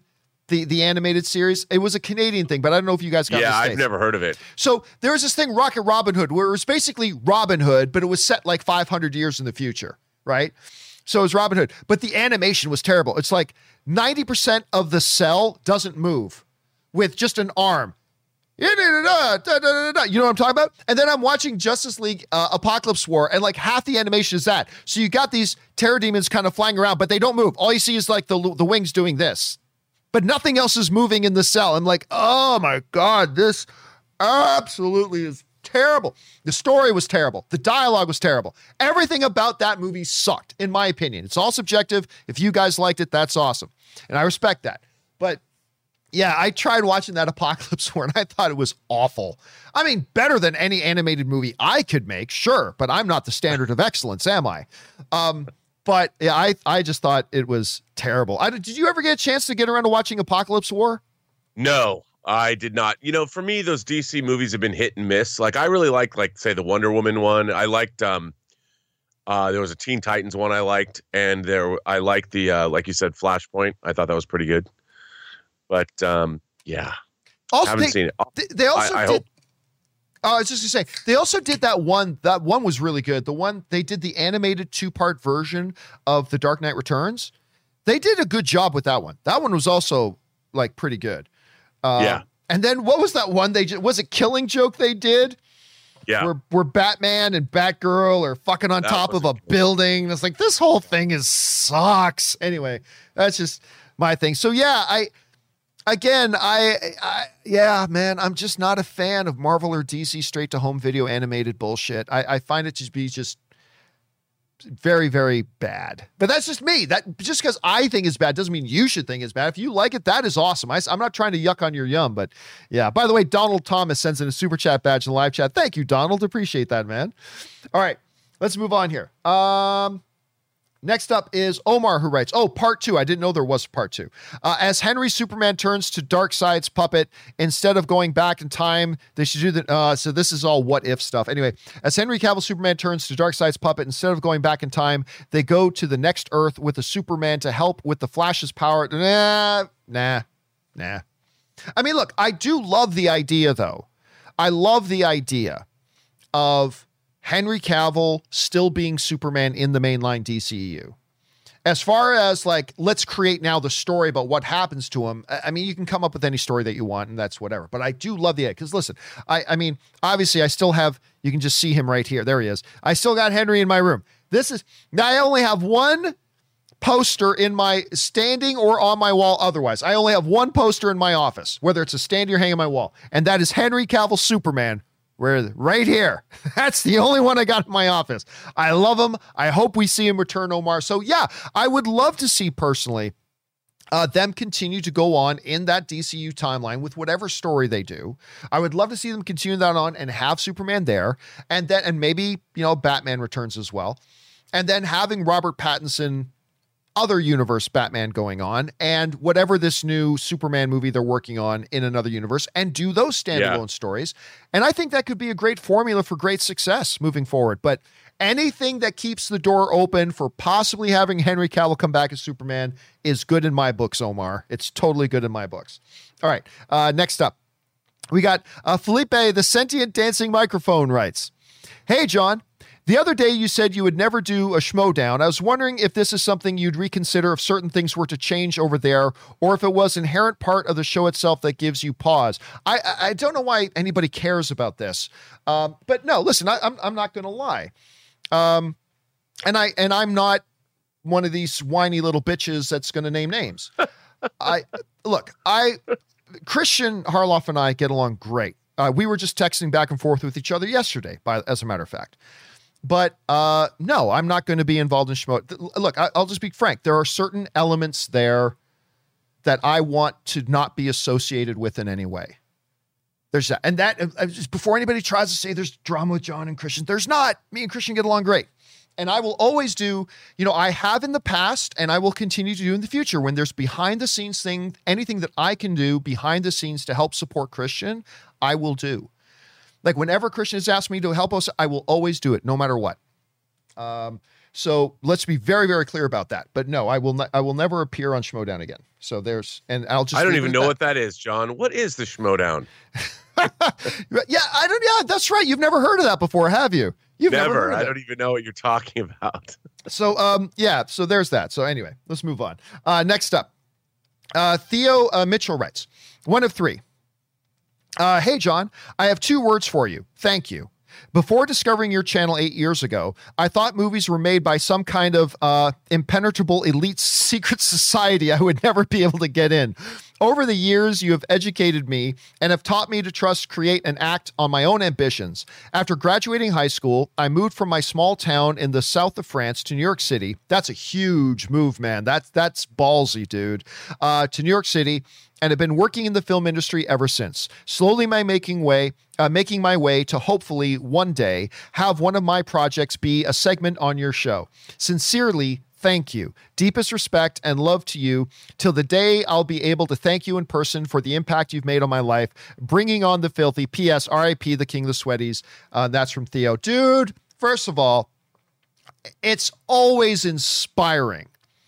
It is always inspiring to hear about people, people's stories who got off their asses and said, I am going to take a stab at the things I dream about. And you the, the thing about Rob taking stabs at your dreams is that most of the time they don't actually work. But that's not that's not the point. The point is you are the type of person because this will serve you well throughout the rest of your life. When you are the type of person who won't just sit down and talk about what you want to do, you do it. And that means taking risks. And the part of risks means a lot of times it doesn't work and it fails. But to be the type of person that says, This is what I'm dreaming about, and I'm going to take a shot, it means having to take risk. It means having to go outside of your comfort zone. It means leaving a beautiful place like the south of France and moving to New York City which is not easy to do. And to actually, because, you know, as the great, great Wayne Gretzky once said, Rob, you miss 100% of the shots that you don't take. And it takes guts because most of the time those types of risks don't work out. But to build that into your character will serve you in so many ways for the rest of your life. And I think it's totally amazing. Rob, I know you made the move. Like you, you're a Seattle guy. At yep. some point, you decided what I need to do is to move to Los Angeles and do that. I mean, why is that important? Like, if somebody were to ask you, why is it important to actually be willing to actually take those steps and to take those shots? What would you just say say to somebody who's like contemplating something like that? Well, I, uh, here's the thing. Um, you know, we have one life to live, and if there's something that you want to do, the only way it's going to happen is if you do it. You know, I think I think that there's some people that think stuff's just going to happen to them. You know, and I, I can assure you that isn't the case. you know, and I, I learned a lesson when I was in high school between my junior and senior year. I was I was elected to the student council, and they had like these leadership seminars that you'd go to, like for a week. It was kind of like summer camp. And I went to one of these leadership seminars and I met other people like me from across the state of Washington.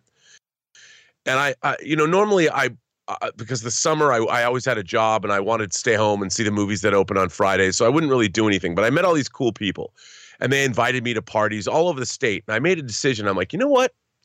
Anytime somebody invites me somewhere, rather than find an excuse not to go, I'm just going to go. And so that summer, I had a lot of fun going places I wouldn't normally go because it was too much trouble. Or, and I just made I, I, made a conscious decision to do this. I met a lot of great people, had a lot of fun, and I realized, you know what? I'm going to start living my life this way. I, if if there's opportunities that show that come my way, I'm just going to take them. I'm going to go out and do things, and I'm going to I'm not going to stay home, and I'm not going to play it safe. I'm going to do what they what they say in every Star Trek episode, John, boldly go. And because if you don't, well, you're going to miss out. I can tell you one thing, if you don't go anywhere, I can tell you for sure nothing's going to happen. But if you do go somewhere, something will happen. I don't know what, but it was always interesting to find out. And then I met a friend in California named Sean, who became one of my best friends, and we he had a, a philosophy which was whatever comes my way, which means like we would go out and do things, and whatever came our way, we would exploit them to the full. Usually that meant on Friday and Saturday nights partying in LA, but still, you know, it was like go out there and do things. And I think that, you know, it can be daunting for some people, but I, I can I can say this: nothing bad has ever happened to me by going out and pursuing my dreams. I've been certainly disappointed. And that comes with the territory. You have to understand that, yeah, you sometimes are going to fail and fall flat on your face. But I'll tell you, you'll feel better about yourself that you went out and made the attempt. I and Rob, I love that phrase you mentioned. I, I it must be from some kind of show. I don't know that phrase. To boldly go. Never heard of it before. Yeah, I know. To, it's amazing, right? To boldly go. That is your life. That is a life philosophy. I I, I want to add to go that where one. you have not gone before. Where you have not gone before. I want to add to that one though. I was talking about this the other day, and it sounds like it comes from the silliest place. Silliest place. The movie Moana. Um, the movie Moana. There's the main song in, in Moana. There's a line in it that when I I kid you not, when I hear the song, I actually get a little bit choked up. But in the main Mm. chorus of the song, there's a line that says, There's a line where the sky meets the sea and it calls me. That is such beautiful poetic imagery. There's a line where the sky meets the sea and it calls me to boldly go. And it doesn't matter if you want to get into the entertainment industry. It doesn't matter if you want to solve, you know, impoverished nations' water, clean water problems. It doesn't matter if it's you want to design the next great gadget.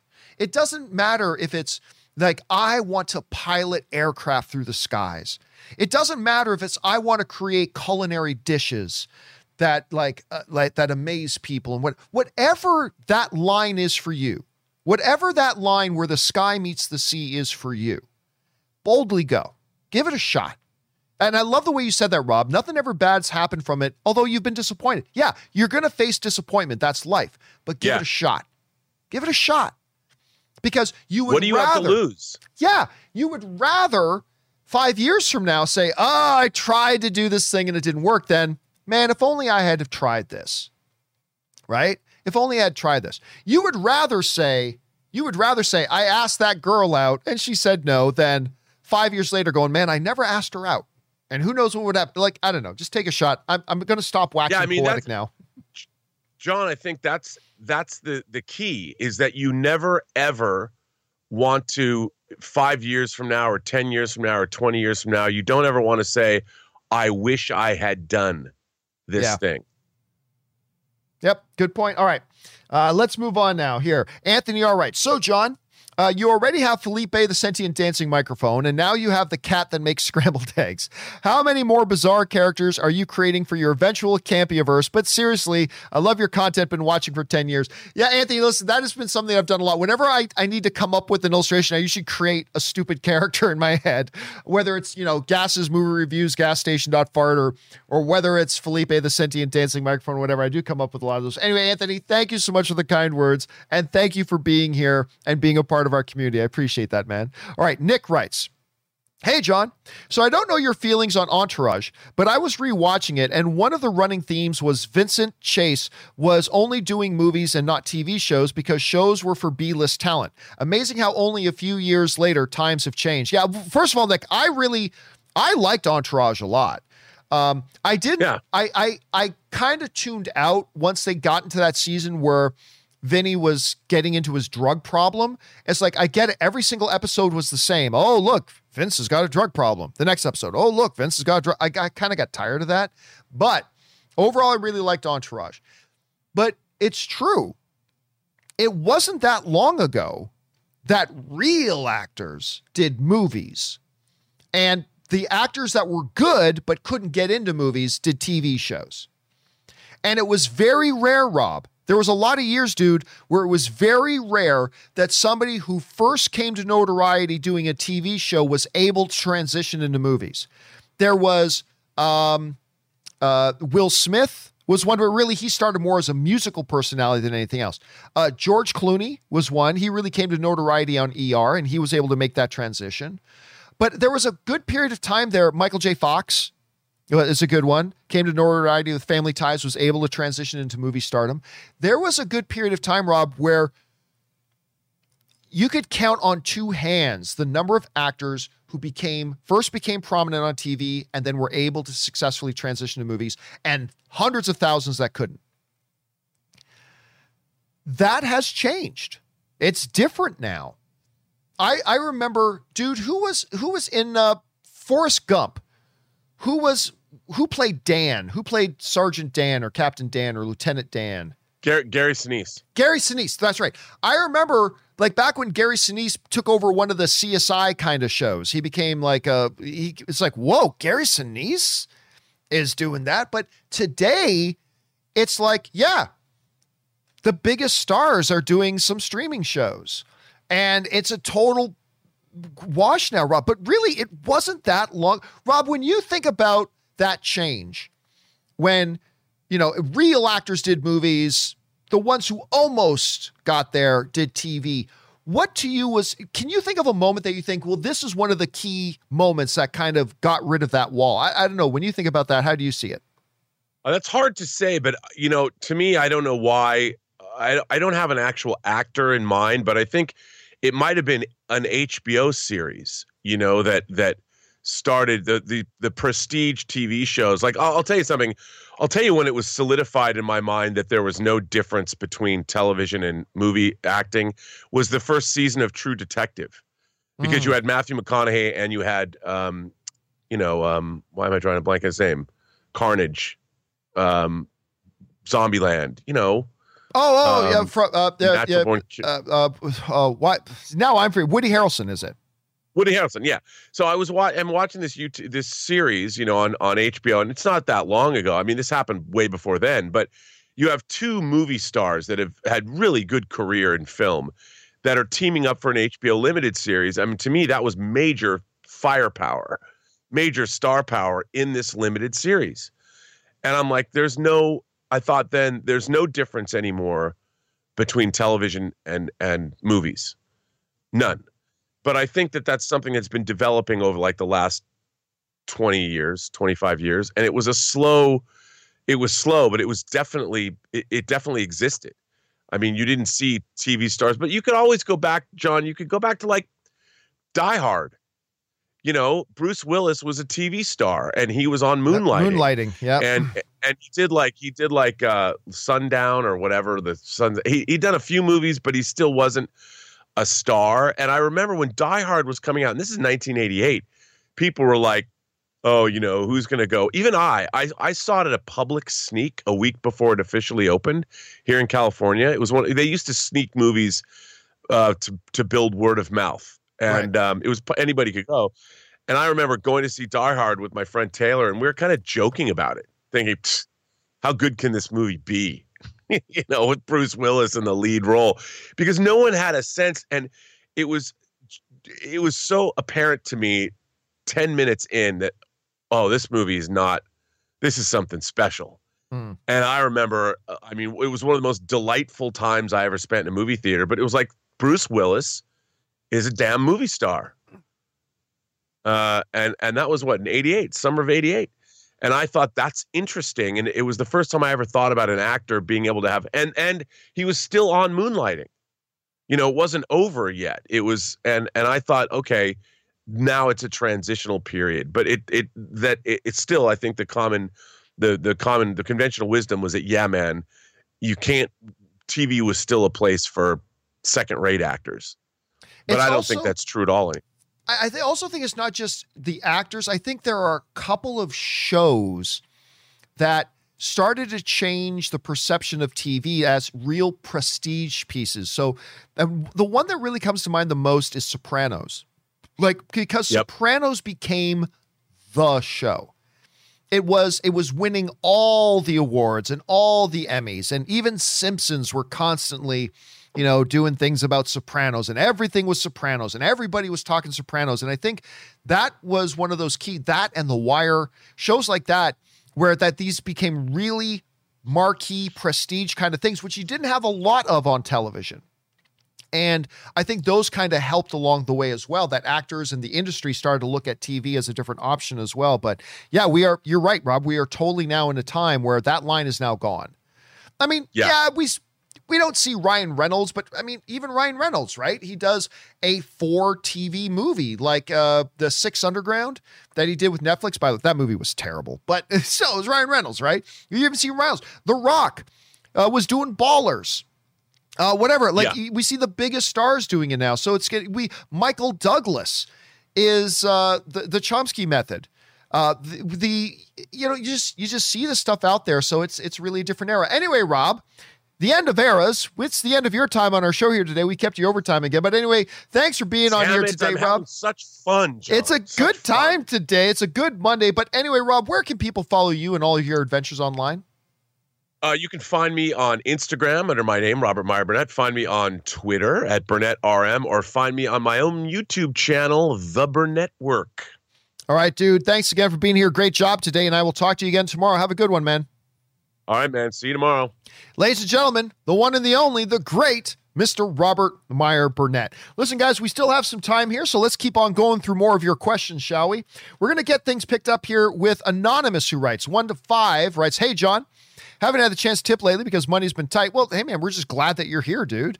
Uh, but I finally have some extra change uh, to spare for my favorite content creator. Thank you, man. Uh, here are my most anticipated movies of the year. Number 10, Last Night in Soho. That trailer came out, man. It totally got me interested. Number nine, The Eternals. Number eight, Space Jam: A New Legacy. I don't know why I'm excited for this. Yeah, I can't get excited. I'm a big LeBron fan, but I just can't get excited for this. I don't know why, but I'm glad you are. Number seven, In the Heights. You and my wife both, man. Number six, The Suicide Squad. Number five, Shang Chi and the Legend of the Ten Rings. Number four, Dune. Number three, Spider Man: No Way uh, Home. Which, uh, with so much speculation, I have to I have to know what's happening here. Uh, number two, Dear Evan Hansen. After seeing the musical with Ben Platt, I think this movie is going to be one of the best movies of the year. I thought the trailer was fantastic. I can't wait to see that. Uh, Get Ready to Cry. Number one, uh, Sword Art Online. Never heard of this. Uh, Sword Art Online, progressive. Aria of the Starless Night. Uh, sorry, it's a movie from my favorite anime of all time. If the word is in if the world is in a good enough spot, I'm planning to fly to Japan to see this. That's that's commitment, man. If the world's in a good enough spot, I'm planning to fly to Japan to see this when it first comes out, so I don't have to wait six to nine months for it to get to America.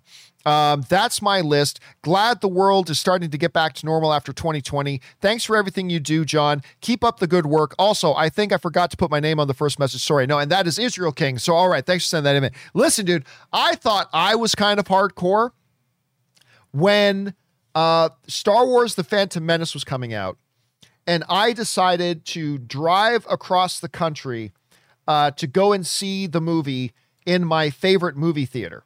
I drove all the way across the country to go see it in my favorite movie theater. I thought that was hardcore. You're willing to go to Japan to go see it.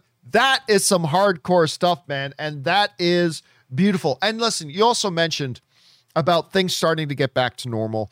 It is great. It's it's I'm now going back to the movie theaters every week, which has been great, enjoying it. Also, you know, Rob and I mentioned it a little bit earlier on uh, today's show that yesterday we finally got to have our housewarming party. And of course, Ann and I moved in in February, but because of COVID, we haven't been able to have a bunch of people over. But we got like 30 35 of our friends that we know were all immunized and whatever. And we were finally able to have our our uh, get together last night, which was wonderful. We had a really, really good time. Uh, of course, Rob was there, had a whole bunch of us. Uh, I'll see if I got some some other uh, picks there that that are nice. But anyway, yeah, again, we, we went from like noon. We went from like noon to uh, to midnight last night. So people were coming and going all day, and it was just it was just really good. Um, again, like you were saying, to get back to normal to have to be able to get together with friends and people we haven't seen maybe seen physically in person in a while to come over. And just that whole idea of getting back to normal has been uh, wonderful. It's it's been wonderful. And hopefully that whole process of getting back to normal is going to include for you the ability, Israel King, to get on a plane, fly to Japan, and go see a movie that you're really excited about seeing. That is an, again, I think that's awesome. Again, that's not a movie that interests me, but I think it's so incredibly awesome that as a fan of the content, you're willing to get on a plane and fly to another country just so you can see it now. I think that's great. I think that is absolutely wonderful. I hope you're able to do it, man. And thanks for sharing your passion for that with us, man. I appreciate that. All right. Uh, let's move on here. Uh, next one up. We got Jesse who writes uh, The last I understood, the Eternals is on shaky ground with the Chinese government. Yes, that's the last I heard too. Uh, with a possibility of it getting banned there. China is a big market. If Eternals does get banned, uh, can it still make a billion dollars without those Chinese box office dollars? Yeah, yeah, it still could. By the way, the terminology, we got to be careful with the terminology because Eternals doesn't have to get banned in China. All right. You got to remember, China only allows a small number of American films to play in China every year. There's like a small quota. There's a quota they have, right? So China doesn't have to ban Eternals. Most movies, most Hollywood movies do not play in China. They again, they only have a certain number of, of American films that are allowed to play, or foreign films that are allowed to play there every year. And I think I think it's 15 or so. I, I, I don't know the exact number, right? I don't know the exact number. Um, so it could be smaller, could be much larger. I, I don't know. But there is a limited number of films that they do. So a lot of Hollywood films never get to play in China. It doesn't mean they were banned in China, it just means they didn't get one of those spots.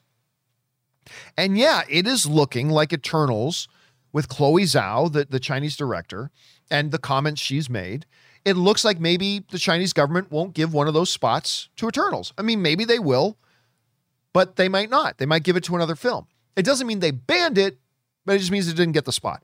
Regardless, the point of your question isn't really that. It's about if it doesn't play in China, can it still make a billion dollars? The answer to that question is yes. Not that it will make a billion dollars, but it can. It can. It would be very, very tough. I mean, look, let's be honest. Right now, today, any film with or without China making a billion dollars at the box office, it's it's a tall feat right now. So without China, it makes the job even harder.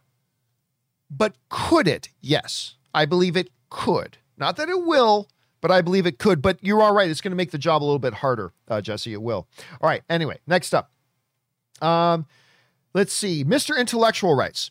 Sir John, uh, you do realize that this We Got This Covered representation and those Reddit users wanted this attention from you. Uh, as it is a small world, I understand that they want YouTube portals as yours to make a big deal. Don't. But, sir, you realize that in study of the business affairs of Warner Brothers, there is a good authority stating that there was, in fact, a mole sabotaging productions from the beginning of the DCEU. How can uh, one not put two and two together? This adds tremendous credence uh, to issues Snyder was voicing. Anyway, first of all, um, I normally avoid BS stories that go around. However, when members of my audience in large numbers start writing into me about those things, then I feel that I do need to do a topic on it to not discredit it, but to give the appropriate precautions on the believability of the story. Right? So, th- like nine out of 10 BS stories that start floating around online that come from places like We Got This Covered or others, we just ignore. But once in a while, one of them unfortunately will get traction and the word starts to spread and then I get a lot of my audience writing into me about it. At that point I feel it's important to do a story of it not with the intention of discrediting the story but to make sure the appropriate precautions on the believability of the story are given to make sure those are introduced into the conversation. And once in a while a story like that pops up that gets traction and I feel we need to do that um, again, here's the thing. You mentioned, you know, it's not hard to put two and two together. Every conspiracy theorist makes that same argument. You know, there was a stick on the ground over there, and there was a bank robbery in Peru last week. It ain't hard to put two and two together. I'm just saying that is a very, very, that is a very, very common uh, phrase and terminology that conspiracy theorists often use. Well, I'm just putting two and two together. No, you're putting a made up two and a make believe two together and trying to say it's a definitive four. That's not quite how it works. Now, again, I'm not I'm not discrediting that. I'm just saying the the terminology in the phrase two equal, you know, two plus two. It's not hard to, you know, one plus one. It's not it's just terminology I hear from a lot of people a lot of times when talking about wild, wild, wild conspiracy theories. And again, I'm not saying I'm not discrediting what you're saying. Let's be very, very clear about that. I'm just saying that that's not an argument. That's all I'm saying is that that in and of itself is not an argument. Anyway, thanks for sending that in, man. All right, next up. Um, let's see. Anonymous writes, John, just curious, have you played any of the Legend of Zelda games? I have. Yes, I have. Uh, I haven't played like a lot of the modern ones. Actually, the last time I actually played a Zelda game was I played a little bit of Breath of the Wild. And you know what? It was I think I was at Jeremy Johns' house. I think I was over at Jeremy Johns' house and he was playing Zelda Breath of the Wild. And I think I played a little bit of it, and that's the last time I played. Now I played a lot of the old, old school Zelda um, as a kid, but I haven't played a lot of the modern incarnations of them. So you know, it's I still don't know why there is such a mythology behind Zelda. I'm actually surprised no one's tried to make a movie out of that. I'm not saying they should make a movie out of it. I'm just saying I have, I'm surprised I haven't tried because there's such a huge, huge mythology. It's a well known, it's a Link is a beloved character for a lot of people. But, you know, Nintendo is still very bruised over the beating they took over their Super Mario movie. But I'm still surprised. Uh, I'm still surprised that we haven't seen that we haven't seen something else. Now we haven't seen like a movie iteration of that. I, am still a little bit surprised. Anyway, thanks for writing that in, man. All right, Anonymous also writes: Clearly, you've lived in the California Hollywood bubble for too long, John. Uh, Tom is lucky that nobody is suing him for employee abuse yet. Oh, that's bullshit. No, no, listen, and I, I say this as somebody who's worked in law. That's nonsense. That's nonsense. There is nothing illegal about yelling at a fool who did something to put your career and the health of your other employees at risk. Get out of here with this little precious princess nonsense. This little, we're all little precious princesses, and we need to be treated as the delicate, precious little flowers that we are. Never say something mean to me. Grow up.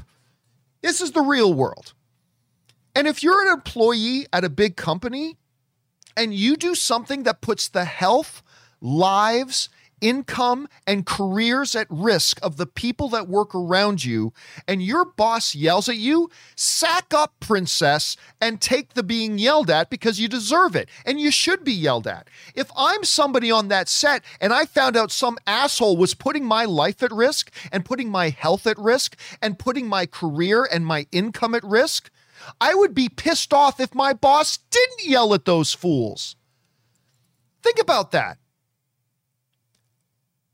Like, if somebody at your workplace does something that puts your health and your income at risk, and you found out your boss didn't even yell at them for that, I'd be pissed.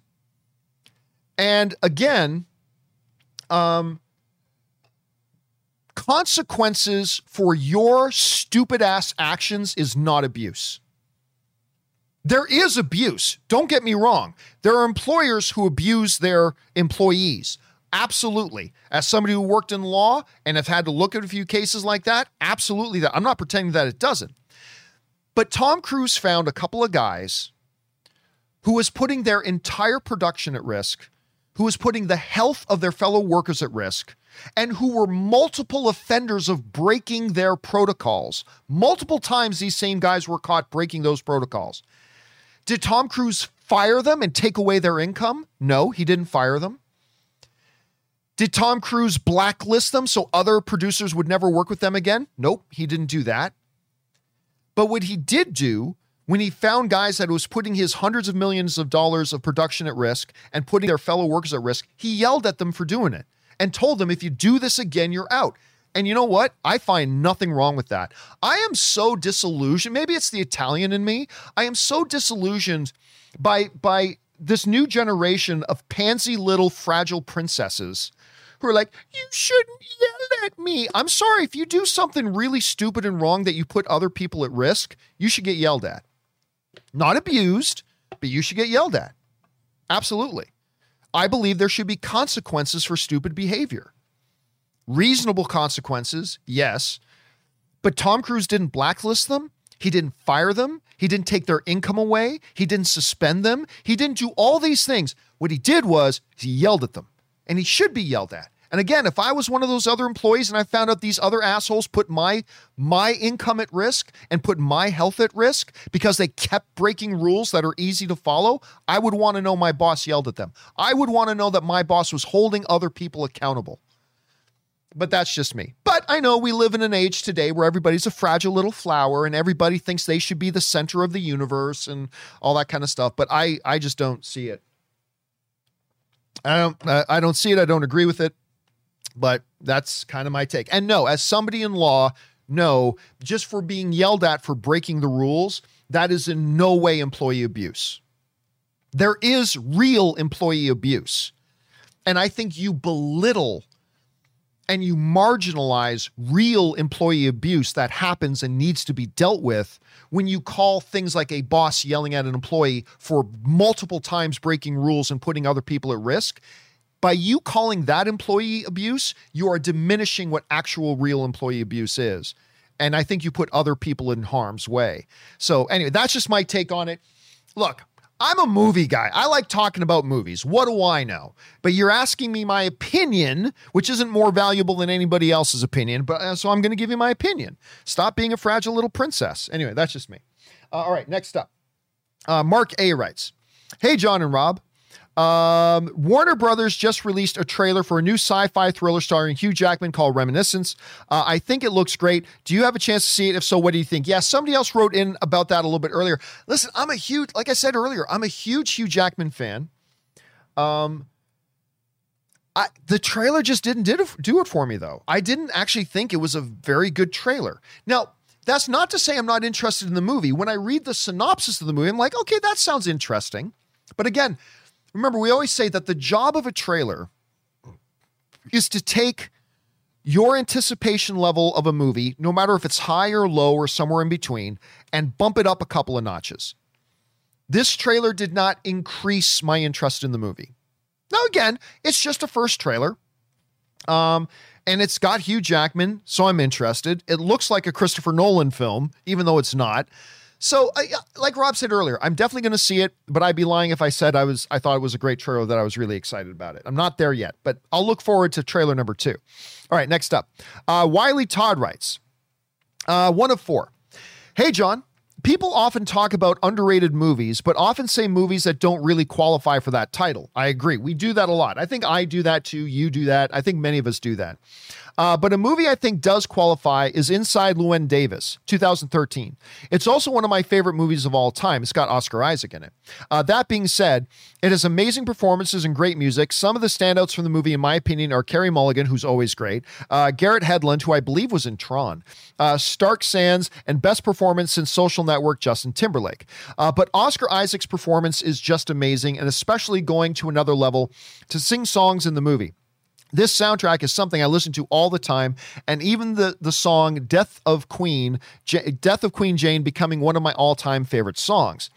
Uh, John, please tell me your thoughts on the film, and I encourage the audience to check out this amazing film. It's on Amazon Prime. Yeah, Inside Llewyn Davis. I've been talking about this movie ever since the AMC days. I still remember very specifically uh, the first time we talked about this movie, and even who was on the show with me, and it really was for a lot of people the introduction to Oscar Isaacs who is phenomenal in it, like just phenomenal. And it really put him on the map, I think, for the entire industry. I mean, quite frankly, it's why he got the Star Wars gig, was Inside Llewyn Davis.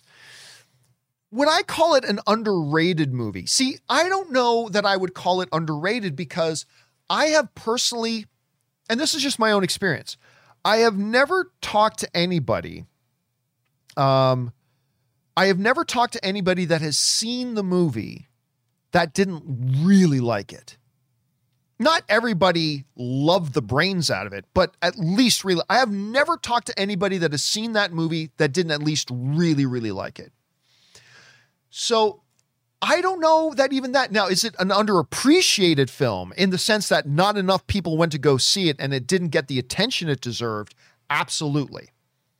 See, when I think of an underrated film, I think of a film that many people didn't didn't like. To me, that means, and if I really like it, then to me that movie's kind of underrated. I think um, Armageddon is underrated. I know a lot of people hate that movie, but I think it's an underrated kind of treasure of a little action film. Um, but that's the whole thing. I think when you say an underrated movie, it's got to be a movie that there's a good chunk of people that didn't like it. And everybody I know who has seen Inside Llewyn Davis, they all really liked it. So I think I would more qualify that one as a. Uh, I would qualify that one as a um, um, underappreciated movie more than an underrated movie. But now it, that's just semantics. That's just semantics. Uh, it's however you want to define it. Anyway, thanks for writing that in, Wiley Todd. And yes, that is a movie that does deserve more attention. It really does. And if you are a fan of Oscar Isaacs but never seen it, you should go back and watch that one. Absolutely. All right. Uh, Min Tran writes. One of two. Uh, the Cabbage Man is a recurring background character in The Last Airbender. Yeah, I thought so. A universe whose cabbage cart keeps getting destroyed by Cast, where he exclaims, My cabbages! Uh, in, in Korra, it was revealed that he became the founder uh, the founder business, a large corporation. That's I didn't realize that. Uh, Mr. Said Out Bitch, Mr. Said Out Bitch the Robber, that has been reappearing at the start of every season since season two, uh, and have and have a part of the season finale. So again, bravo to Mr. Set Out Bitch for being the cabbage man of the Lucifer show. I, you know, I've seen every bit of Lucifer and I don't recall him. I, it's the same guy. I don't recall him. I'll have to go back. If that's true, I'll have to go back and take a look because I have never, ever noticed that, Min. So you may have just given me something new to look for in Lucifer that I had never noticed before. So I'll have to go back and check that out. Thank you for letting me know about that, dude. All right. Uh, let's see. Next up, Jack Lumbers writes, uh, and this will be our last question of the day, guys. Jack Lumbers writes, in the Arrowverse, Jon Cryer plays Lex Luthor. Yes. I kind of feel probably more of a wish that Superman and Lois is trying to distance itself from Supergirl. I totally feel that. Uh, for Superman and Lois, do see them using Cryer, uh, recast, reboot the character, or just skip the character. I mean, it's hard to say right now. I. I really don't know where what their overall plan is for the Superman and Lois show. Up until this point, and again, I am just talking from a fan's perspective. I don't have any insider information on what's going on with Superman and Lois. So there's that. Okay, so keep that in mind. Up until this point, it does completely feel to me, feel to me like they are trying to keep themselves separated from the rest of the CW verse. It feels like they are trying to have nothing to do with Supergirl or anything else in the Arrowverse. They have really, at least until now, it has completely felt like its true own standalone thing. And personally, I think that is absolutely the right way for them to approach the show, if that is indeed the way they're approaching the show. So, if that's the case, and they want to keep themselves separated from the Arrowverse stuff, then you can't have Jon Cryer in as Lex Luthor. You just can't. Because the moment you do that, it's completely tied into the Arrowverse again. And again, maybe that's what they want to do. I don't know. I'm just saying right now it kind of feels like they're trying to stay separate, and you can't stay separate if you bring in Jon Cryer as Lex Luthor. Can't keep it separate anymore. So my guess, and this is strictly a pull it out of your ass hypothetical guess that could be disproven next week. But my guess is that we will just not see Lex Luthor in this show. Instead of bringing in a different Lex Luthor with a different actor, I, I don't think they'll do that either. So my guess is we won't see Lex Luthor. Maybe he'll be referenced from time to time, like he has been already, but I don't think we'll soon. Again, I have no idea. Don't take that as gospel truth. I am just like you as a fan making a speculative guess. So that's my guess right now, but we'll see how they go. And I am going to go watch that newest episode of Superman and Lois today because I've been behind. I've been busy with some other TV, so I'm going to go watch that today. All right, guys, listen. We are more questions to come from Jay Wince, Wiley Todd, Preston the Kryptonian, and others. Me and Kimberly Curran are going to be doing a companion video a little bit later today, and we will get through all, if not most, of all the questions still remaining. We will get through them. If you sent in a question today and you didn't see it pop up yet, watch our companion video later, and you should see it answered there.